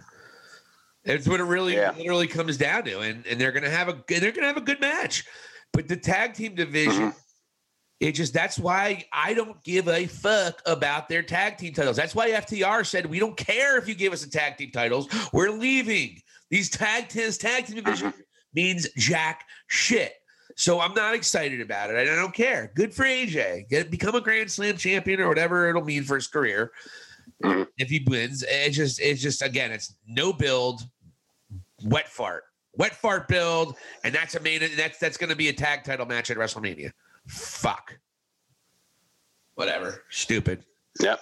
So you got McIntyre, Lashley, Yeah. dunk, what, darn, whatever. Um, which is going to be a good match. And these are all going to be good matches, folks. The WWE puts on decent matches usually. You know, I mean, they're cookie cutter. They usually are the same fucking thing, but they feel the same. Remember a phrase. They feel the same. You know. You know where you where you look at other Yeah. styles, you have different different wrestlers have different styles. A lot of these people they are booked and they are under the same stylistic umbrella, which is unfortunate. Um, so I don't know, but that we and uh, you know what, dude, I'll use a lot of the stuff from earlier for the Raw episode too, because I thought a lot of it was good. Okay. We don't have to reiterate it, you know, because we'll lose it. Because I thought a lot of it was good. We can use before we You know, some of it Yeah, was yeah, yeah. and yeah, I, we could just go right into SmackDown here. So, uh, One thing, yeah, you know what? It's one thing. Uh, let me uh, let me bring up. Uh, and I just had a thought in my mind. Hold on one second. Um, let me collect myself real quick before we move on to SmackDown about Raw. Um, oh, this is it. Uh, as far as their booking on Raw, right, and them not having anything to provide. One of the key things that's been missing in recent weeks is none other than Keith Lee. Big mystery surrounding him. And certain dirt sheets, I know you're not a big dirt sheet guy, but basically what they're throwing out there is that uh, the quote is that Vince McMahon doesn't quote unquote get Keith Lee. So therefore, they're not even putting him, they're giving him the Aleister Black treatment at this moment. And it's like, eh, you know what? Like that guy's like in tune with the fans. Um, the fans react to him. He's a big dude that can move thing normally see, but Vince doesn't quote unquote get him. So you know what? I, from what I read, is like he's not even showing up. They have nothing.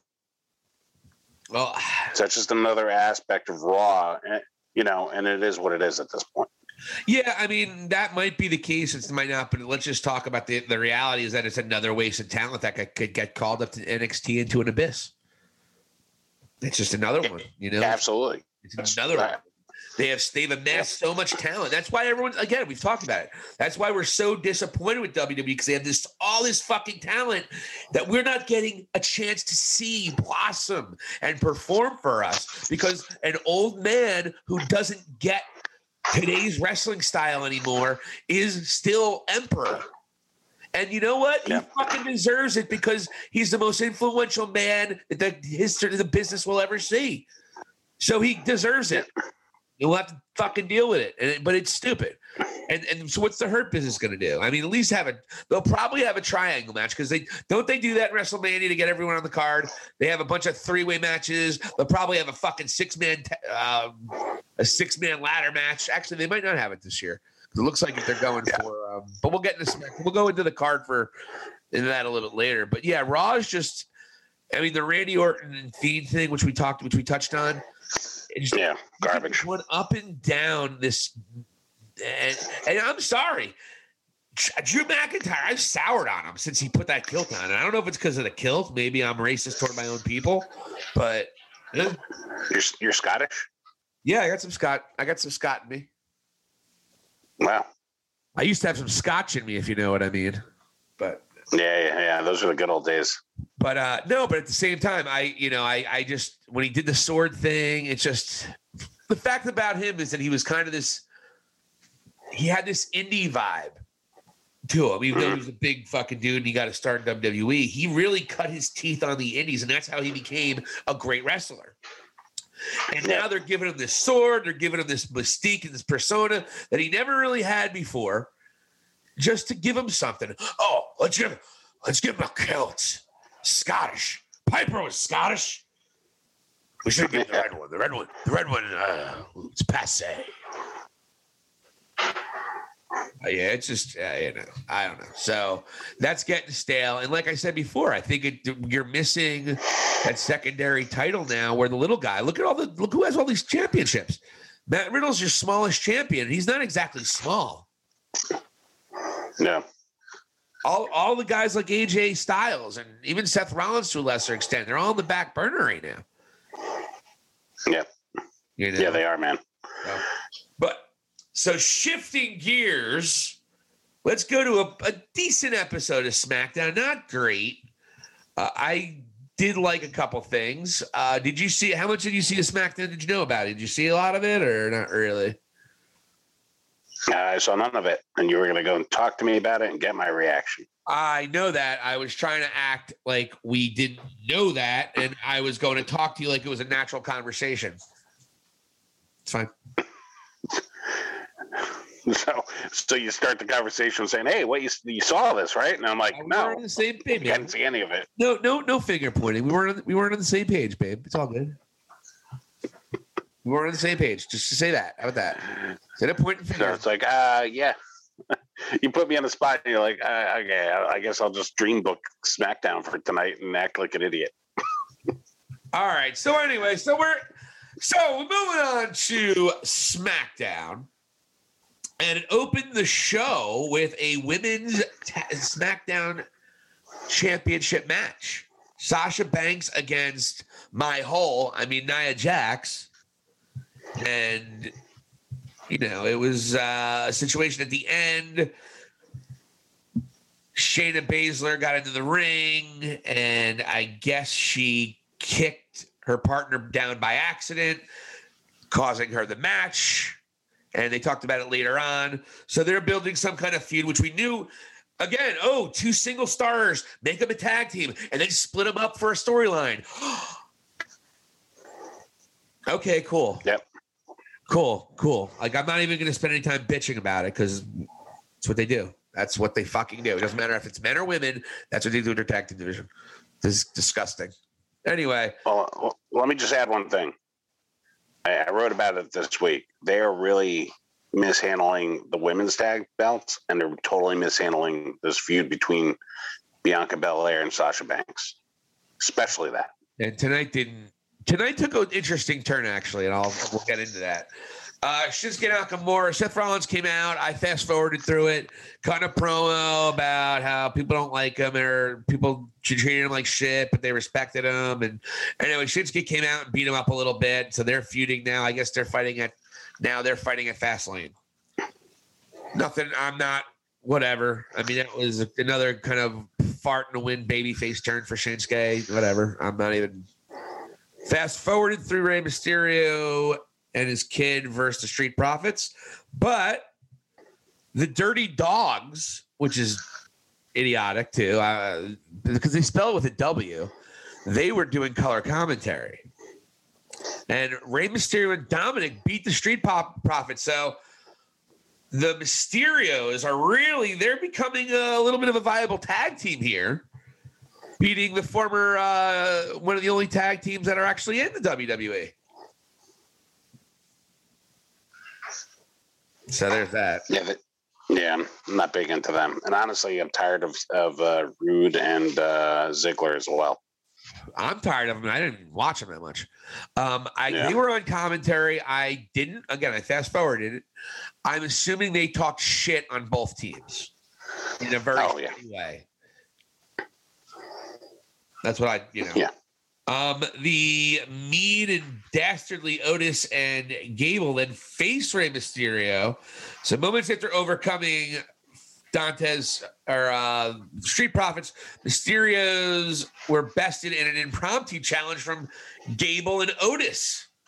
When Otis's devastating splash off the second rope got them the victory. So there's that. So what? Okay, cool. Why are they? All right. I guess that's a tag team now to be on the lookout for. Um, I did hear that Shorty G's contract is almost up, coming up this year. Yeah, And I think you told me that that is going to be exciting because everybody, everybody that knows wrestling knows how good this kid's going to be. Everybody just needs the opportunity. He's yeah, and you see, you see who's welcoming him, right? No, what was that? Yeah, you mentioned it, but please uh, remind me. Yeah, FTR is already like making like sort of uh let's put it this way, allusions towards him, and they're big fans of his. So that's somebody who I could see them like getting into AEW, Oh my god! and who knows where he'll go from there. I mean, if you can go Within it. back and watch any tag team, you want to see some great tag team matches in WWE, you go back and watch American Alpha and FTR when they were the revival. Holy shit. Those were some classics. That was the first time I say I remember I think that was that was before DIY, correct? If I'm not mistaken. Uh, that was around the same time, uh, but I yeah, I think uh, it was slightly before. It was like AOP, America Alpha, and Revival going at it. So I'll tell you what, man, that was the first ta- you told me that was you told me about revival and they were facing American Alpha, and I just couldn't believe how good that match that match was. The first one I saw. So uh, you know what? Again, it's just what you see in AEW. It's just there's so much to do in AEW. It just you, you get excited to start to think about some of these possibilities. But again, that's all. We'll see what happens. You get excited about that because you're optimistic they're going to do something good. Where WWE, it's like, oh, cool, they, they got this guy. Oh, I mean, he'll be cool in NXT for a while. You know, that's pretty much my yeah, and, and yeah, and really, what it comes down to now is like with WWE, it's like I'm I'm just waiting to see how they're basically gonna not gonna go and apply the talent correctly, and that's where I have an issue with like the way they're handling the Bianca Belair like feud with Sasha Banks. They- They nowhere near the women's tag team champions uh, and, and that feud. And and honestly, like what I wrote in, uh, on our page, Reginald, like why is he the the the center point of these two championships? Why is some dude who's nothing but a glorified James Ellsworth uh, out there? Because we haven't seen that before, and basically he's the he's the linchpin for both of these feuds. Bianca Belair and Sasha have enough personality on their own to go figure out what to do and how to do it. Okay. And now I got to go and watch him show off his threads on not this last SmackDown, but the SmackDown previous to this. While a match is going on, they cut to him, I think, two or three times to show off his new threads, and he's dancing up there and just being a distraction and, and a complete distraction for the home audience. And again, that's another uh, creative decision to go and do that. And I can almost feel like Adam Graves just cringing at how bad this is. It's legitimately the legitimately the worst part of SmackDown. And you have two very talented um, superstars in the making here. I mean, Sasha Banks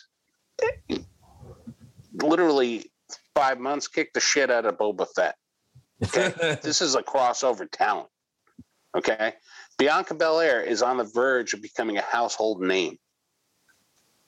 And what do they do? Oh, Reginald. Why is Reginald even in the same breath as these two ladies? Vince probably likes him, or Prichard likes him. They think he has some good entertainment value.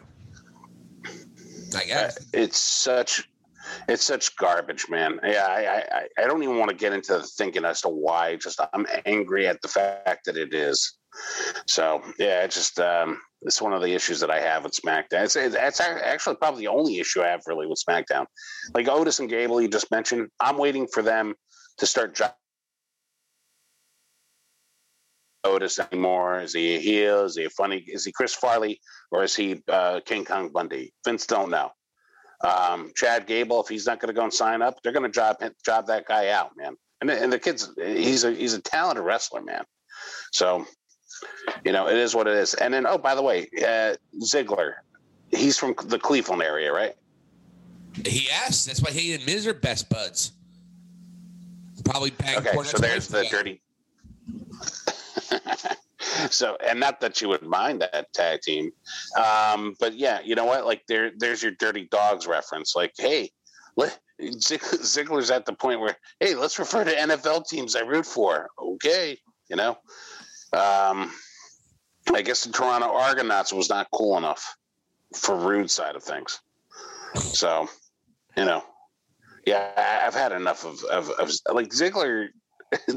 Ziggler would needs a good. he- Ziggler would be good to go to Japan at this point. I think. I think he needs to change the scenery, man.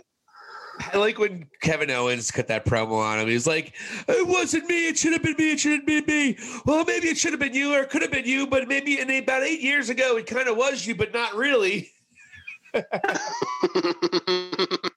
That's funny, man. And when he said Yeah, when Alberto uh, Del Rito left, when Alberto Del Rito Del Rito came back, Del Rito, that's what I call him.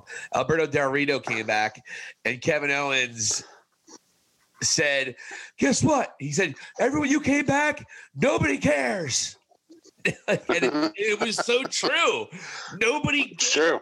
Totally true. That's another thing. John Cena has one of the best U.S. title runs in the history of that title, possibly the best. And that's a shoot. And then they bring this jerk off back, who, by the way, whatever, jobs him out right away. And it's like, that's the one time I was like really pissed off Cena lost. I was like, why the fuck did Cena just drop the title to Del Rito? Yep. Jesus Christ. Yeah, that was bullshit. But that's just one of those things. It's like, a, ah, remember he was, a, people loved him. No, they didn't. No one loved him. I don't know. I wasn't watching back then. Yeah. Yeah, and honestly, that's one of the things I've read that like that was a big um, point of contention between Triple H and Vince. Vince thought Del Rio was like a superstar, like a crossover Spanish guy, you know. And Triple H is just like, ah, this guy sucks. Like he's rolling his eyes. We can't do anything with him. And oh, by the way, he's a piece of human garbage. yeah, he is a piece of shit. He is. So Bigger dick than Seth Yeah. Rollins. though. Wow, look at you taking measurements. Well, I have jerked off the Paige videos before. Full disclosure. Oh, okay. Attractive woman. Hmm. God bless her. Sorry about that, Paige. Anyway, so uh, King Corbin, this is where the night kind of worked for me. I fast forward through the match because Corbin was on it, obviously. But I noticed Yes. at the end there was some there was some visual ricketa racketa happening with Kevin Owens. Actually. oh, Kevin Owens was out, and I guess last week Sami actually asked Kevin to be part of the documentary that Sami is shooting. So Saw that. Yeah. Yeah. as part of the story, they're wrapping up the documentary right now. And he had a match with Corbin. Something happened with the referee was kind of bitching at Sami, stopped Sami from doing something illegal, and he got distracted. Sami got upset. Corbin hit him with uh, the end of days, wins the match, gets out, and then Sami goes to Kevin. Sami or Kevin, did you see that? It's bullshit. It's bullshit. And then Kevin basically said, "Nah, it's not bullshit. You should have lost. What have you?"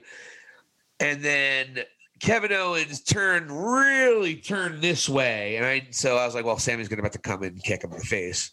And then two seconds later, Sami kicks him right in the face. So you're setting up.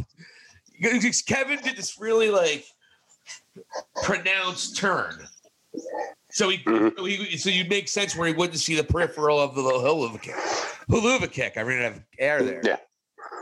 So the positive about that, 2016, Sami and Kevin had one of the best matches of the year. These guys are going to steal the show if they're going to wrestle at WrestleMania. First of all, kind of fast forwarding it though. Another, not a little like you couldn't do a better build with these two fucking guys.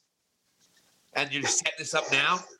But whatever. Listen, there's there's there's not there's not there's not enough history there, man. No, but it's going to be a great match, and they're going to tell a good story for the next three weeks. So it's better than what? It's better than nothing. I mean, they neither one of neither one of them are really involved in anything. So hey, hey, why, why do we put that? It'll, it'll fucking be fine. Yeah, I was being sarcastic. I was like, uh, you know, of all things, like you know, they can't they can't take it to this the, these guys' history from El Generico to Kevin Steen and uh, Yeah. to their time in NXT, which is basically what made me an NXT fan. Was when when Kevin Owens turned on him that first night. It was great. Yeah, it was. It was yeah, let's just let's jam them down our throats again, and you know, just, uh, we have a two week build up. Let's do it now. I hope there's one day where those two guys are fighting for the major titles of, of either show. I really do. I really do. But we'll see. Yeah. Not anytime soon. Ah, I need big guys, muscles, big sweaty muscles. Fuck that shit out of Mrs. Cornette. You think Vince ever fucked? You know what the thing is? is I don't think these big time wrestlers would be banging her. She's kind of big. No, they're, these are guys that are hoping to make it into the business, and he's like wielding power over them. That's actually pretty shrewd. Some dangerous liaisons right there. Eyes wide shut, kind of shut. Anyways, um, then then so we have that going on, but I'm excited about that. Though there, it's those two guys are going to make whatever they're given work and work well. So hopefully they give them time. Hmm. then weird man, really weird promo. I thought. First of all, Okay. Biggie and Apollo Crews, they are really building up steam and building up heat. Mhm. So Biggie is going to defend the Intercontinental title against Apollo Crews, who obviously changed his gimmick a few weeks ago when he turned heel. He is now apparently he now speaks with an accent. So, Yeah. I mean, I guess over time you can l- l- lose an accent, but can you gain an accent? I don't know. I don't know. And it's funny because you can tell it's a fake accent. He's probably mimicking somebody in his family because he's Nigerian, you know, and that is a lot of that is a shoot. So Mhm. It's just goofy sounding though. Oh, you don't understand. Maybe you don't d- deserve. Like he's just using. It's just ridiculous, and it's just I, I don't buy it. I'm not buying into it. The thing is, he's really talented, but I'm just not buying into his character. But before that, Biggie cut a real weird emo. It was emotional, but it was really weird. It was. He was almost. I don't know. He, he was almost manic. You got to watch it. He, I, I can't describe it. Okay. It- he was like, "No, Paulo, no, Paulo." He was like really acting. He was, yeah, he was really like losing his shit. He was so upset his friend betrayed him. like it was, like we see pe- we see friends a lot bigger than that betray each other, and they don't act like that. He was just like, "Apollo, no, it's done. We're done. You talk about reconciliation. There's no reconciliation. You got two days." And then he, and, but it was a good promo. it was interesting, but it was different than you ever would expect from Big A. It was not angry, intense Big E or goofy Big E. It was really, really sad but angry Big E. And it was just one whatever. Gotcha. Yeah, yeah. It was like two weeks ago. Uh, the the one I saw too. He, uh, Big E was sort of um, scratching that surface as well. It was a little bit more emotional. Um, you know, a little bit like he was close to snapping. Yeah, and he did snap tonight, so I don't know what his accent annoyed me, so I fast forwarded it. Uh, I guess he said something, and Biggie attacked him. So they are setting up for the Intercontinental title on Sunday. Next match: Bianca Belair, Shayna Baszler, doing that thing with WWE does so very often. Let's have two matches, and they'll intertwine in storylines. That way, we get more content. Smart. So Bianca Belair, just like Sasha, beats Shayna Baszler. Actually, actually ends in a no contest. I'm sorry.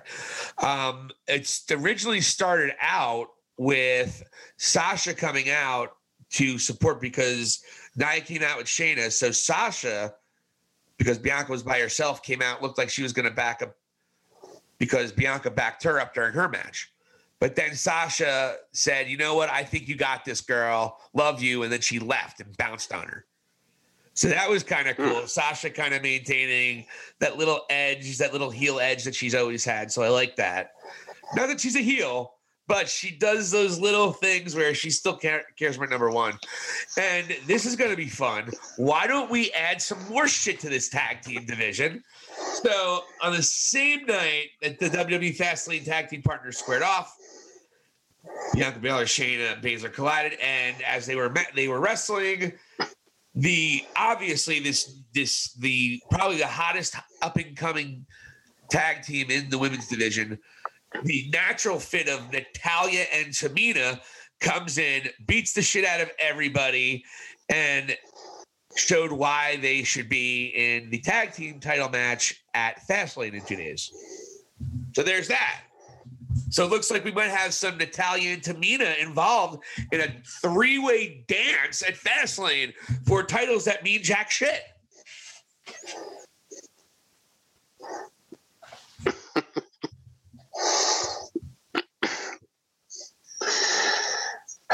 yeah, I don't even know what to say, man. It's I, like I, I sensed this with the Tamina and Natalya thing uh, a week ago when they ended up winning in that match, and I'm like, that was the match where Reg, Reginald was like dancing on the table, and I'm like, oh god, I'm like, they're gonna really put a belt on Tamina, aren't they? That's They- what I was feeling. well, you know, it's interesting. Uh, Reginald was not there tonight. I for, they had a reason for it. I forget what it was, but uh, I don't know what the real reason was. Maybe he got COVID because they had another outbreak apparently at, at the performance center. So You know, who's another person that you know who's another person I read that wasn't there for for either NXT or uh, Raw. John Moxley. Triple H. Oh. Jeez, so you think Yeah, you- you think Triple H might have uh, the COVID? I'm not saying that, but like it was noted that he was not at either show, and Vince was evidently uh, behavior of certain people at NXT. So I don't know what happened there, man, but looks like they were playing uh, with the COVID dice. And Vince has been really anti. Apparently, there's a lot of speculation. Uh, Meltzer has confirmed that Vince was freaking the fuck out that there were a lot of stars that were out and about, not wearing masks, going out to parties, and not following the proper protocol. And because the WWE has gotten such terrible press for their the way they've handled the COVID this entire past year, it's just another black eye for Vince. So Vince is freaking the fuck out because it's, he- he's got stockholders to worry about. You know, he did, if it was just his company, he would just tell you to fuck off. Back, be, you know, don't forget, back before the WWE was a uh, was a publicly traded company, Vince told Bob Costas. Remember with the Bob Costas interview? Vince did not care. He told you exactly what he thought. Yeah. Now he got stockholders. He can't. He gotta. He's got to toe the line a little bit. You know. Yeah. So. And and in addition to that thought, he's also leading into the biggest event of the year for him, and it's also the first event that they're going to have a live audience, which I think they're go- they settled in. I think on twenty five thousand people a show. So again, this is going to be big, and he needs his entire staff to be there. And if they're not being careful, uh, it's really a bad time to get sick. So I can see why he's getting pissed. I actually agree with Vince. Oh, absolutely. 1000%, honestly. Uh, then the main event of the night Edge makes his return after 10 years off of SmackDown, and he beats Jey Uso. Not really a surprise there. Edge and the special, special enforcer.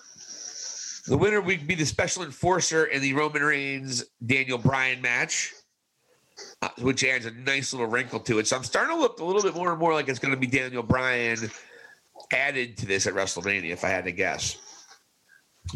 But um, yeah, so the match was weird. I fast forward through a good portion of it. I did watch the end, and Uso was kind of in control. He hit a splash, and then he, Edge kicked out. And then it was just they kind of shuffled around a little bit, and then Edge just went off the rope, hit him with a spear, and then it was over. And it was almost surprising because it was so anticlimactic.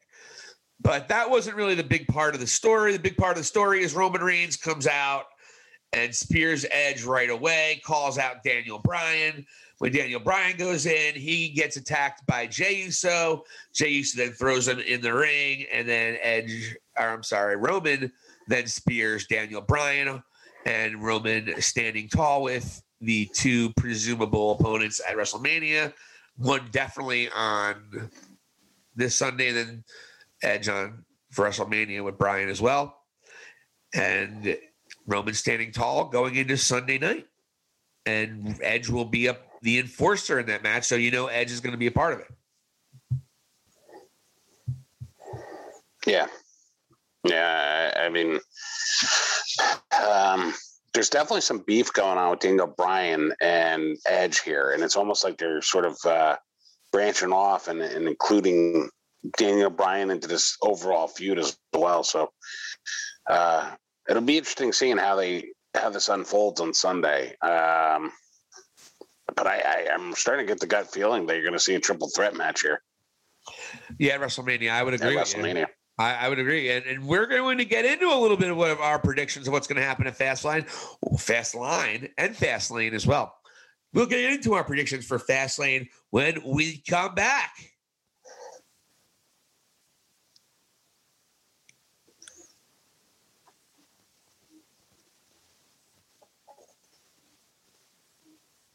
I'm just kidding. I wasn't really frozen.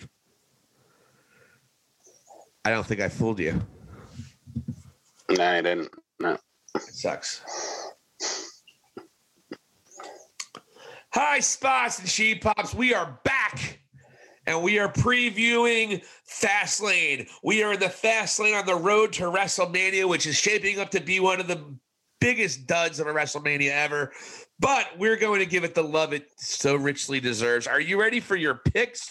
Now, Vlad, we will say this. As the Impaler knows, we are now tied dead heat going into this pay per view and I am of the and I have now we talked about this in pre-production. We have come to the decision that I will pick every single match on the pay-per-views. Is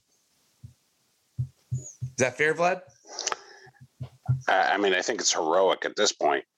Thank you. I thought it would. I thought you thought I'm going against my principles, and more importantly, letting a fluke like you take me out by picking Matt Riddle. Which person will Matt Riddle beat this week? Will it be Otis or Shorty G? You know. Will Bad Bunny lose the 24 7 title on the pre show? I don't know. Does it matter? I'm just kidding. But you made a good point. I should at least give the old college try. And if I'm not good at it, tough shit for me. And it's we gotta we gotta man up here. So I I'm gonna man up and I'm going to take on your challenge and face that challenge head on as I'm going to pick every single wrestling match on every pay-per-view. There.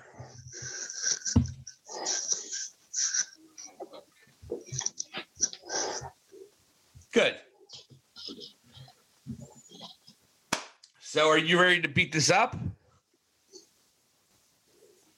Uh, yeah, but I again,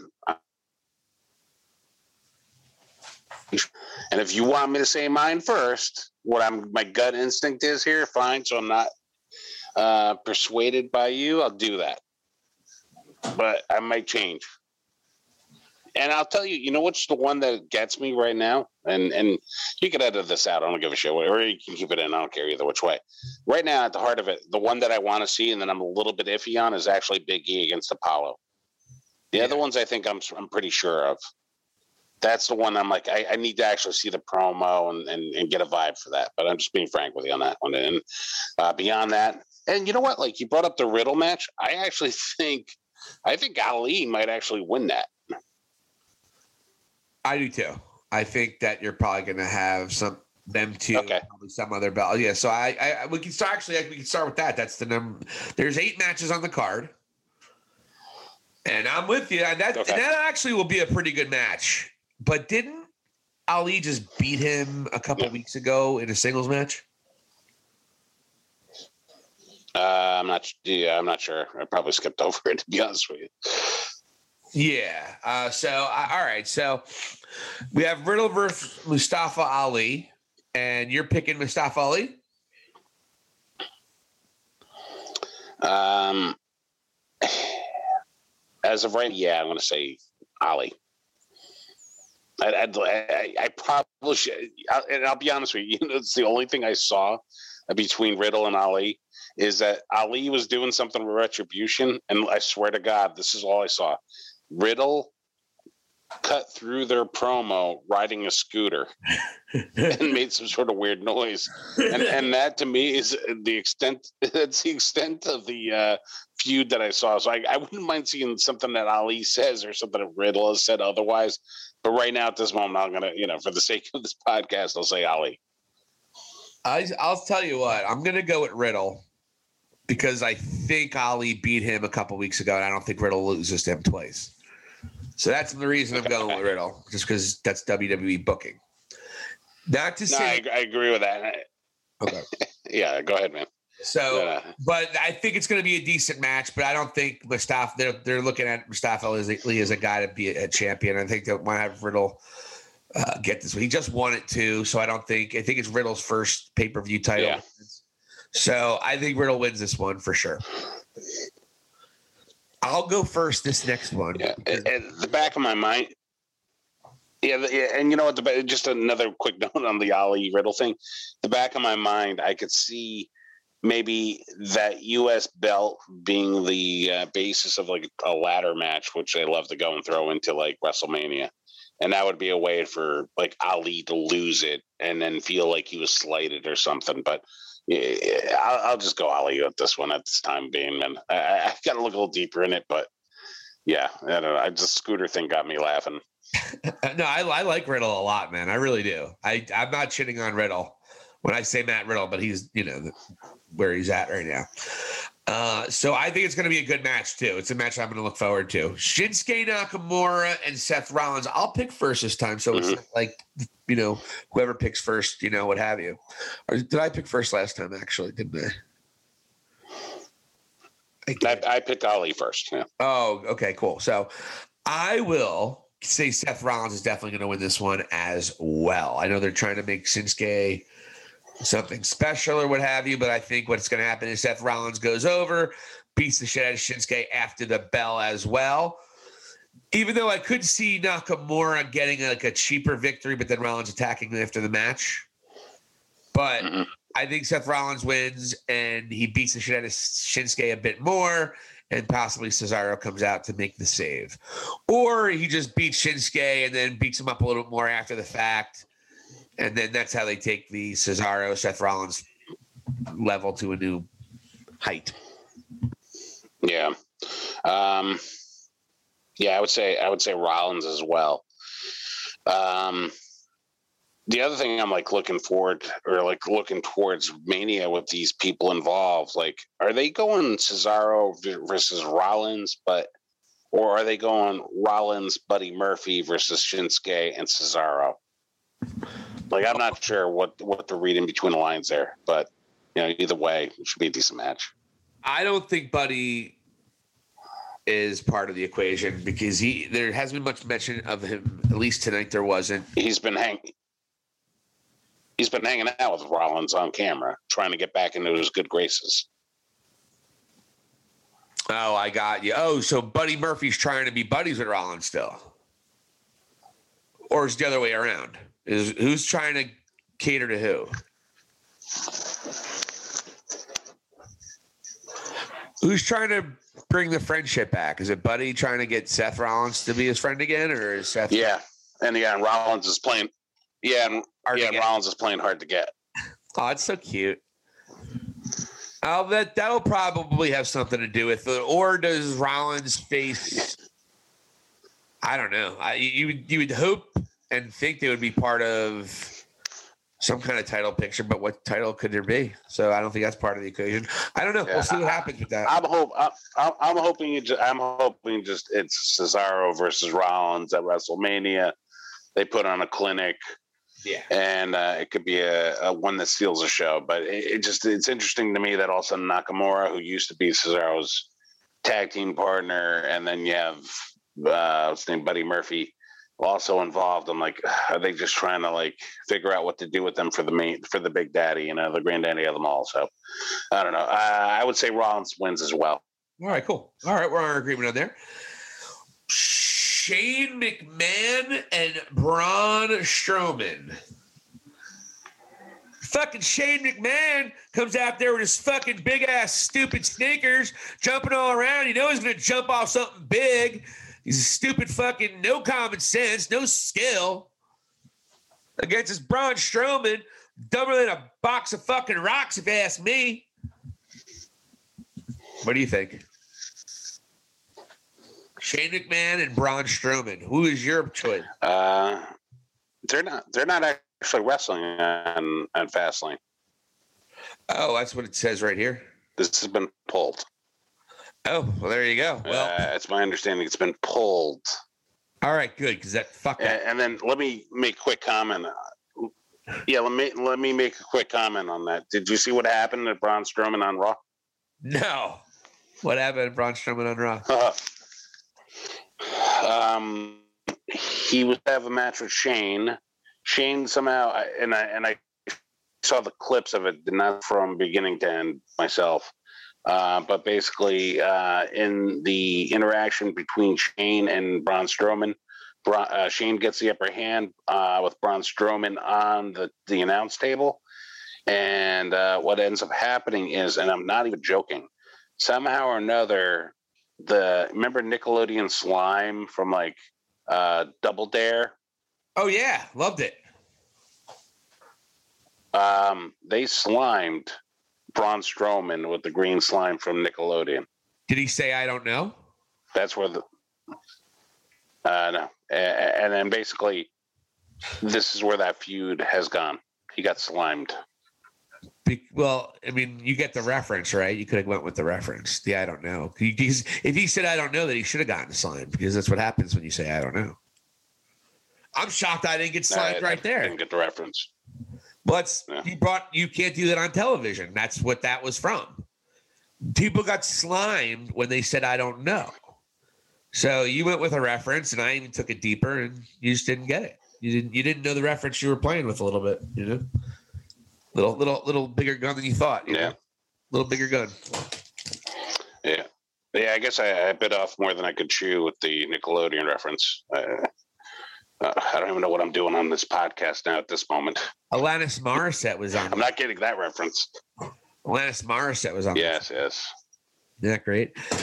All right. Yeah, so and, and actually, and actually, I think I referenced, and I think I referenced, uh, uh, was it Double Dare or uh, the one with um, Mark, whatever his name was, the host, where he got slimed on the game show shows. The one I referenced. Not you can't do it on television. What was his name? It wasn't. I wanted to say Wahlberg, but it's obviously not Mark Wahlberg. No, yeah, Mark Feinstein. but yeah, that was the Irish guy. No, whatever. I don't care. Mark Connors or something. I think it was just like Mark Connors or something. It was a normal. Yeah, getting back to the main point before we segue.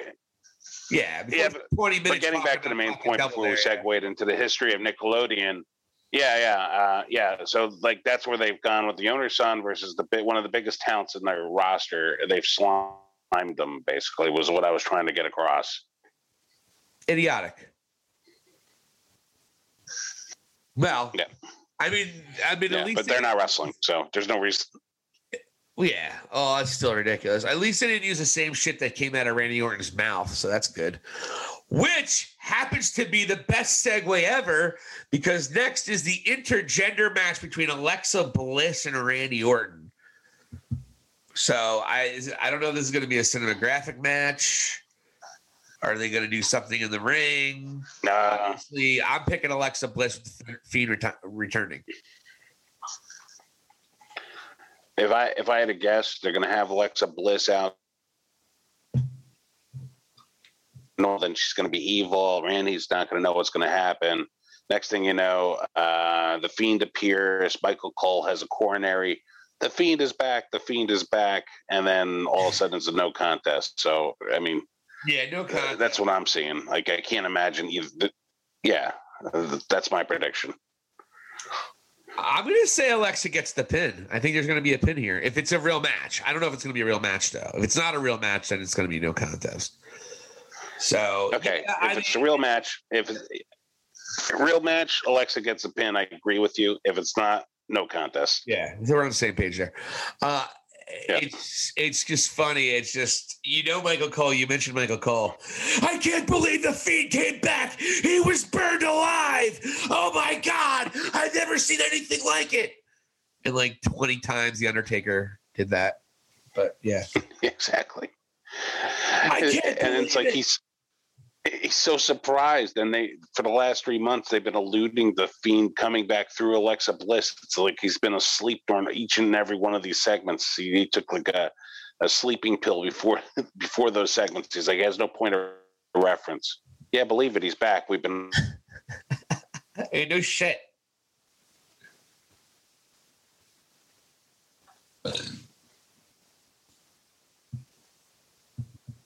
This isn't good. What's going on? Are you there? what happened? Oh no, you the, the Yeah, phone was, it was crapping out. And then I was I was checking the thing, so I didn't know if you stopped talking. Sorry, bud. So No, yeah, yeah, crapped out. I don't know what you said last. No, I was just making fun of Michael Cole. Oh, uh, Michael Cole's the worst, man. Can you imagine being a Samoa Joe or even a Corey Graves to a lesser extent, or somebody who's pretty decent at their job and have Michael Cole be your fucking boss? Can you imagine that buffoon? Ah, he's the worst. Yeah, it's he's not. Yeah, they, they need new blood there. And Tom Phillips and the other guy that kind of sounds like Tom Phillips and looks like Tom Phillips, they're just Michael Cole twos and threes. They just remind me of Michael Cole when Michael Cole was getting clowned by The Rock back in the day. You know, he wasn't herma- he wasn't hermaphrodite. Yeah. Though. He, he kept on calling Kevin Kelly a hermaphrodite. Called him Hermie.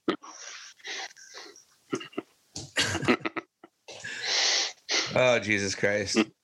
So yeah, so we're we're the same there. Then of course we have a match. Uh, who cares really? I don't want to say who cares, but I'm gonna anyway. Drew McIntyre and Sheamus, another no holds barred match. They just had a no holds barred match or no DQ match that ended in a no contest, which died. You know, I wasn't that like the Hell in the Cell that ended in no contest with the Fiend and Seth Rollins.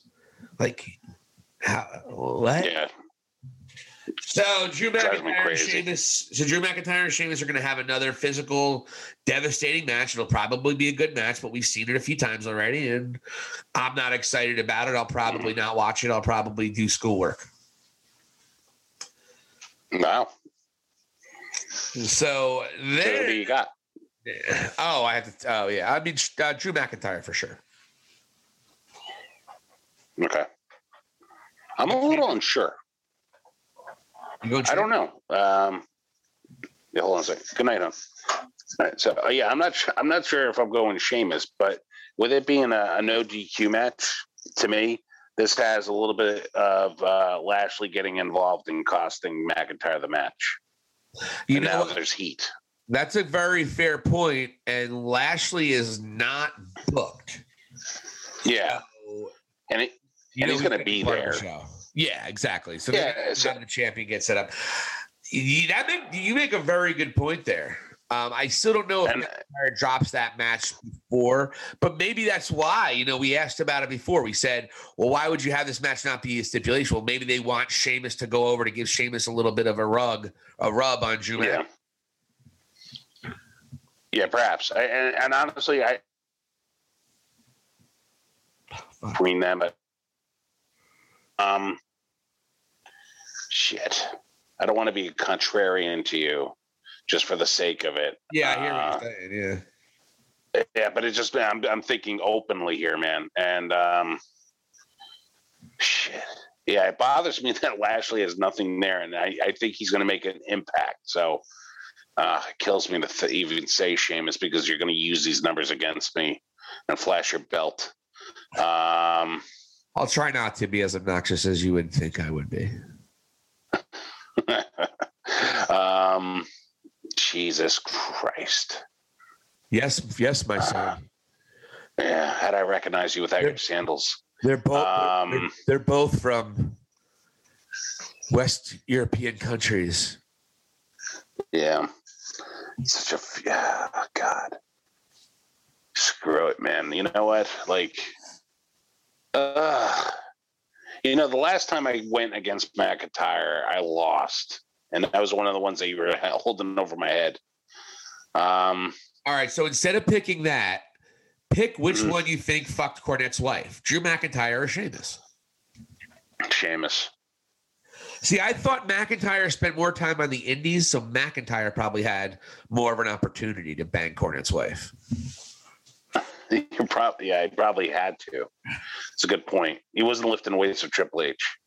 Um, you know what? Screw it. I'm going to go Sheamus. I think. I think with there being no stipulations, I can see Lashley costing it. McIntyre putting his friend over. Maybe they put Sheamus in this uh, this crazy ladder match that I'm booking for the U.S. title or something, and you know he continues on with his success. I don't know, but yeah, there's just something weird about this match going to happen, and and where else are you going to draw heat within these amount of weeks before WrestleMania between Lashley and McIntyre. You know, I mean, this is I, I'm going to go Sheamus. All right, cool. I, I, I, I'm right as of right now. I'm going to say Drew McIntyre, but you make a great point as to why Sheamus makes sense. So I'm, I certainly wouldn't be surprised. No. Uh, then we have the women's tag title match with, with Nia Jax and Shayna Baszler With having their little trouble, they're going to have the wonderful and talented, your favorite Reginald, with them, and they will go up against the WWE EST, which I finally found out tonight what that means. You had no idea. I had no idea. I didn't know she was the est of everything. I didn't know that. I thought EST stood for something. It does everything. Best, quickest, strongest, etc., etc. Yeah, but it's just an est. It's not. I thought it standard stood for like everybody. Oh no, no. Cornette's wife. If her if her last if her first name starts with a T, that'd be great. Everyone No, it's not that. Tanya. She's the EST, and it applies to all those words. Yeah, exactly. So I do. This is a weird because you saw Nia and Shayna have issues tonight. And it's just going to boil over. And they weren't very friendly to each other after the fact either. If if you see Tamina and Natalya anywhere near that arena, that pay per view, they're walking out of there with those belts. Well, they challenged them tonight, but if it, I don't think it's official yet. Uh, so I would assume they are going to be part of it. So are you going to say Tamina and Natalya get some tag team titles? Uh, all right, let's let's put it this way: Tamina and Natalya, if they're in that match, I think they win. All right. If they're not in that match, uh, I would say that Baszler and Nia Jax win. Uh, is um, you you know what? Yeah, I'll say they they're going to walk away champions. Let's put it that way. There's no way Bianca Belair and Sasha Banks are going to win the titles. Um, I don't know. They you would know, do. I, I mean, You you you you don't think WWE would put the titles on those two just for, at least for a week, and then they think they can drop it to whoever else?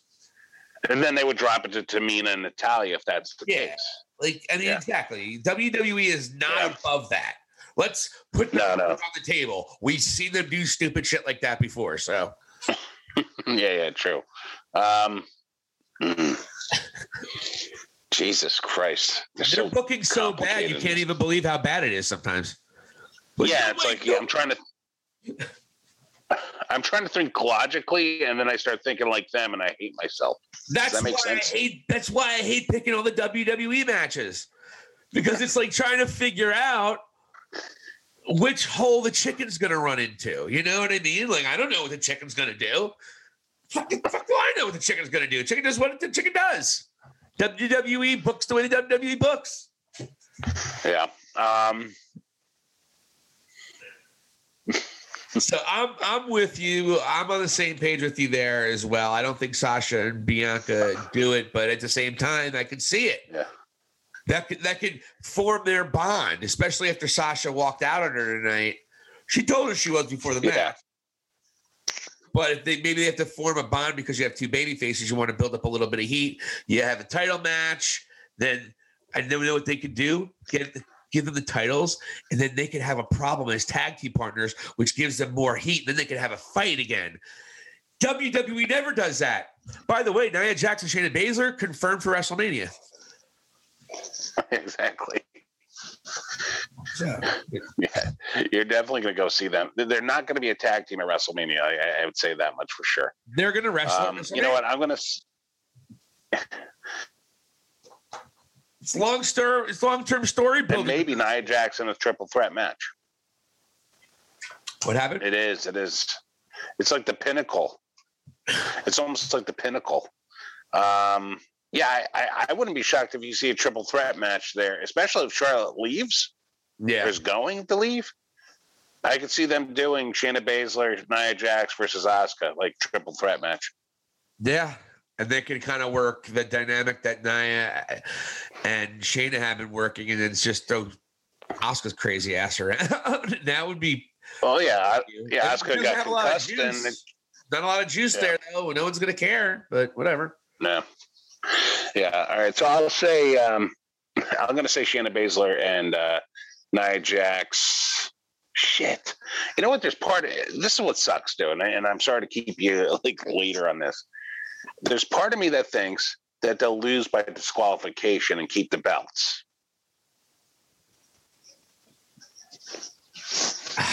I think they've been trying to stay no, away saying- from. They've been trying to stay away from DQs on pay per views though uh, lately because people get think they got screwed out of their money. So I don't know if that. Oh, you know what's it? Hey, hey, the other thing that we haven't mentioned yet with this pay per view. Yeah.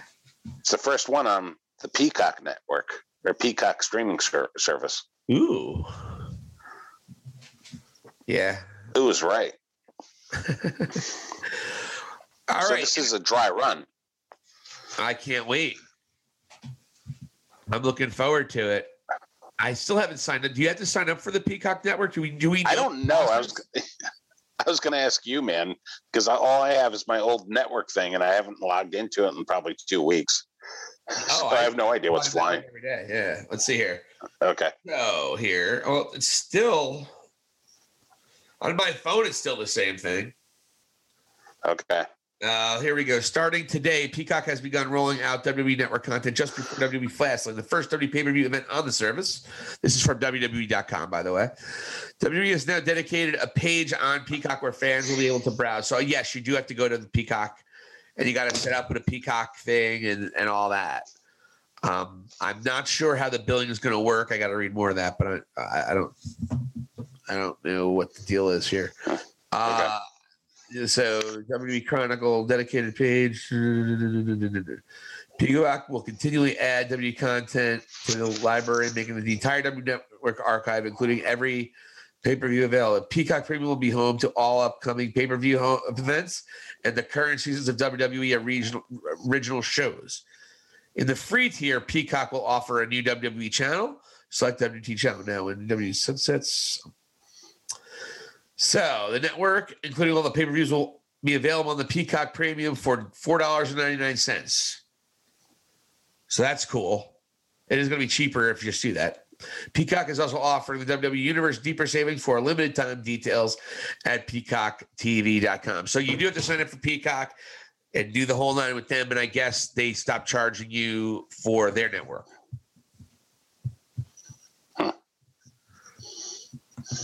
Yeah, we'll see. Interesting. We'll have, to figure, we'll have to figure it out this weekend, I guess, right? Yeah. Look, really looking forward to that. so we got Signing up for yet another streaming service. got it at least, you know. So Biggie and the Nigerian nightmare, Christian Okoye, no.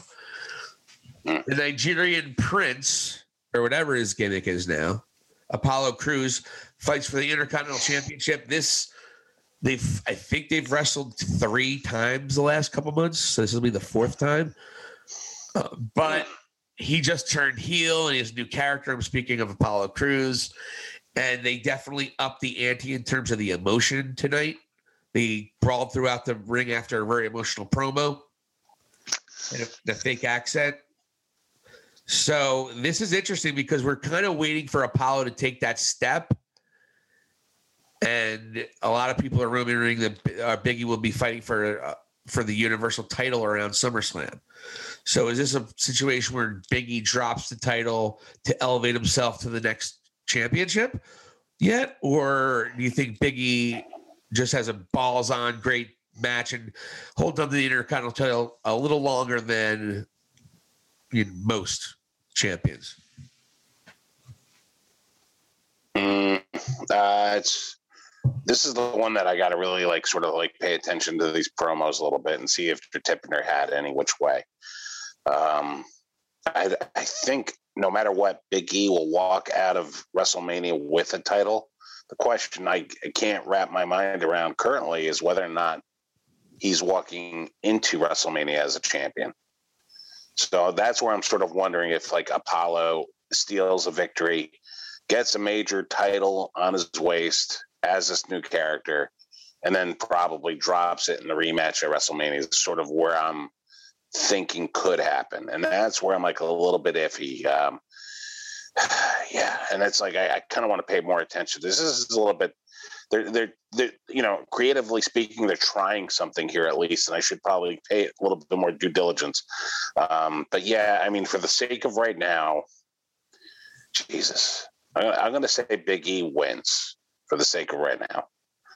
But I could change my mind there, man. I got to see a little bit more about it. But I'm just letting you know I'm thinking. And, and you know, you, you've been very great about like mentioning how, hey, they love the happy ending, if you will, at WrestleMania. Big E winning in Florida and Tampa of all places, I believe his hometown, right? Doesn't get much happier for him there, you know, and um, especially as a singles champion. So I think no matter what, he's walking out a champion of some sort there. Oh, absolutely. I think that's the case. I, I think it could go it could go either way. The way they book, I could certainly see Apollo getting the title and having a nice little three week run, and he loses it. So I'm actually going to go with Apollo because I think that actually makes the most sense to it the way they book. You know, Big E's already beaten Apollo a few Yeah. times. Are you really going to have him beat Apollo a fourth time? I don't think so. I Yeah. think Apollo goes over here, and then Biggie reclaims his championship at WrestleMania to walk out the Intercontinental Champion. So I actually am going with the Prince of Persia, wherever he is, Apollo Crews. And then finally, the big one, the big dog, Roman Reigns defends the Universal Championship against Daniel Bryan with Edge as the special enforcer in this match. Where do we go here? This should be the main event. I'm not sure if it will be. I'm assuming it would be. I don't know what other match would possibly be it. Yeah, it has to be. It's got to be. So where do you where do you go here? Does Daniel Bryan sneak his way into the main event at WrestleMania? And he doesn't does he do it by beating big dog this week this Sunday? Just to be clear, is that the exact stipulation that's here? If Daniel Bryan wins, he's in the main event at WrestleMania. Well, if he wins, he's gonna fight Edge at WrestleMania. Ah, Winner- okay, okay, I got you. Winner faces Edge at WrestleMania for the title. But obviously as the defending champion. Oh, man. I would say Roman's going to win, and there's going to be something really crappy that happens between Edge and Daniel Bryan, where he's going to snake his way into that title match. You're going to have a triple threat between those three guys. Yeah, I think Roman walks out champion. Uh, I don't. That's all I can say about it. I don't think anything else. Yeah. I guess we have to pick something. So I'm going to say. But how do you get Daniel Bryan in the match if he doesn't win or something happened where uh, no contest or him victory? How do you get him in that match? That's going to be the question. Um, Edge hits him.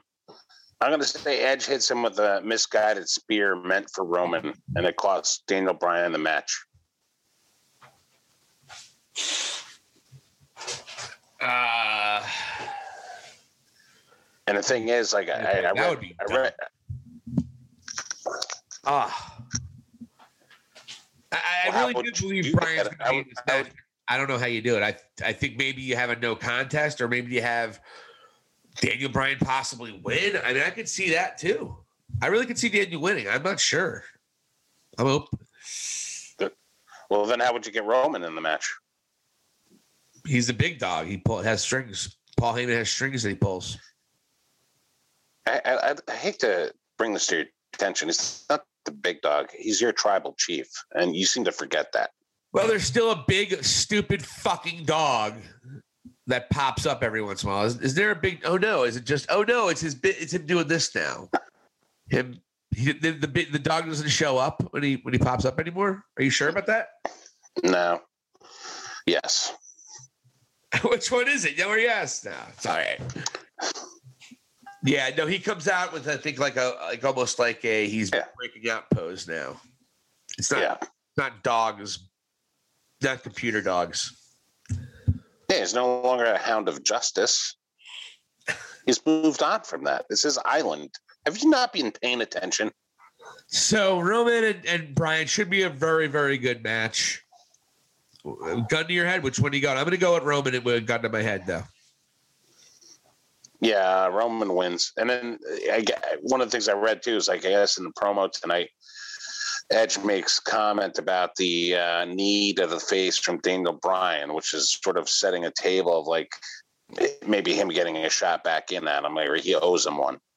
Yeah, I mean they So that's where I'm definitely have not been. They haven't been complimentary. You know how a lot of baby faces are used. Oh, I can't wait. No, Daniel Bryan is saying, "No, this is my time. I got. I don't know how many more times I have left. I'm going to do do what I can, and it's my. And I don't really care about Edge. And I, you kind of like that. I hate when they're, oh, all respect to you. Oh, all respect to me. You know, I. It's you know, eh, I don't like that too much. Yeah. Yeah, from what I from what I've seen, the interaction between those two has been right. It's like they both had similar injuries. They both came back from retirements. And honestly, this is a sentimental deal. Like if they are both in the match against Roman at WrestleMania, um, I think it even maybe tells a more complete story here because you know what? Let's put it this way: you and I have been very big on Roman, right? And and I was even thinking about this the other day. If Roman were to win this title match at WrestleMania, um, okay, what are they going to do? Maybe drop it once or something before next year's WrestleMania that's in Los Angeles. That probably is going to have The Rock's career at stake. There, I I don't see that. I can see Roman agreeing to like drop this, especially if he's not the one getting pinned Yeah. and and feeling slighted, and especially if Edge wins it, uh, which will be on his with the tenth anniversary of him retiring of all things. And Vince loves a happy ending, and he's big on sentimental dates. So you know maybe that's part of this deal. So uh, it makes it maybe a little bit easier for uh, and and Roman doesn't look weak in the slightest if that happens. It's like Brock losing and you know, because either Seth Rollins or or uh, Roman are in the match against him. You know, Exactly. It makes perfect sense. That actually makes all the sense in the world. So I'm I'm kind of with that would be the way to go about it.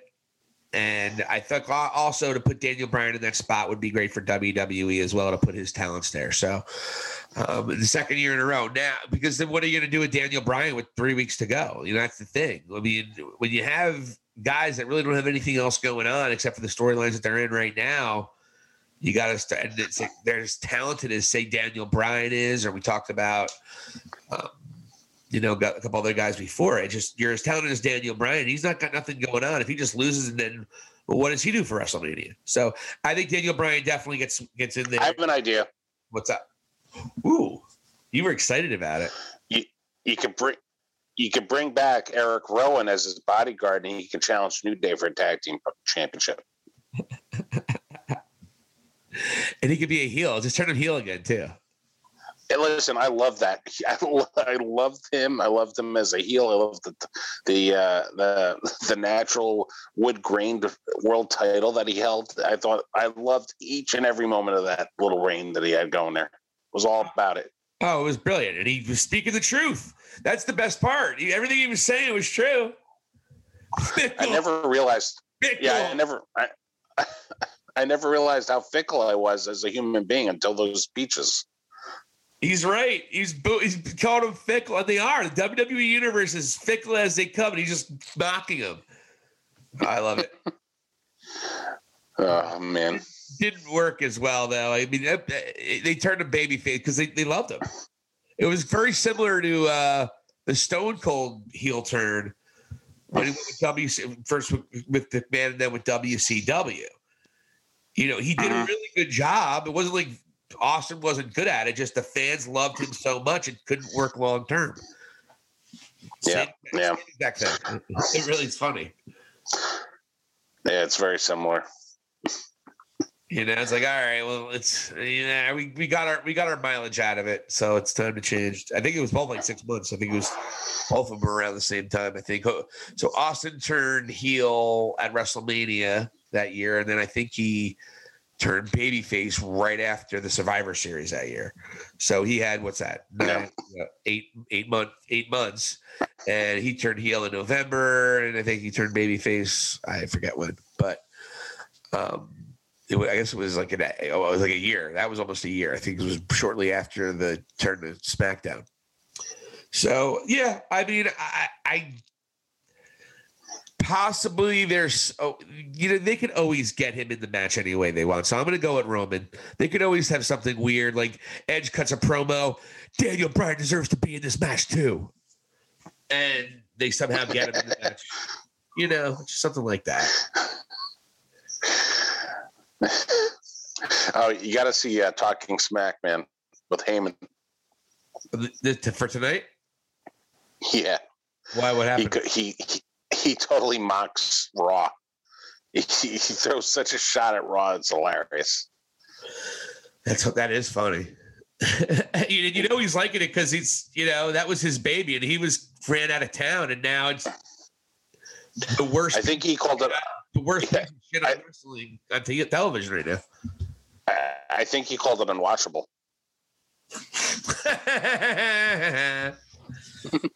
Oh, I'm gonna watch it as soon as I get as soon as we get out of here right now.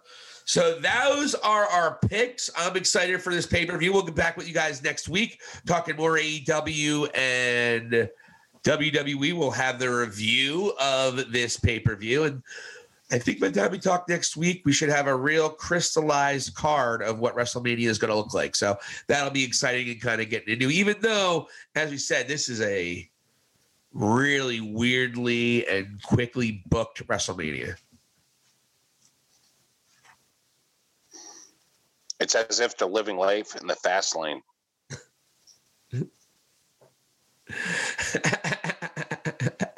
I'm gonna leave that. That'll that'll be the end of the show. There you go. I, I've had to piss really bad for the last like 20 minutes. Oh, wonderful. It's good for your kidneys to hold it. All right, man. Get uh, pit to piss and I'll catch you later. All right, brother. I'll see you later, man. Bye. Adios.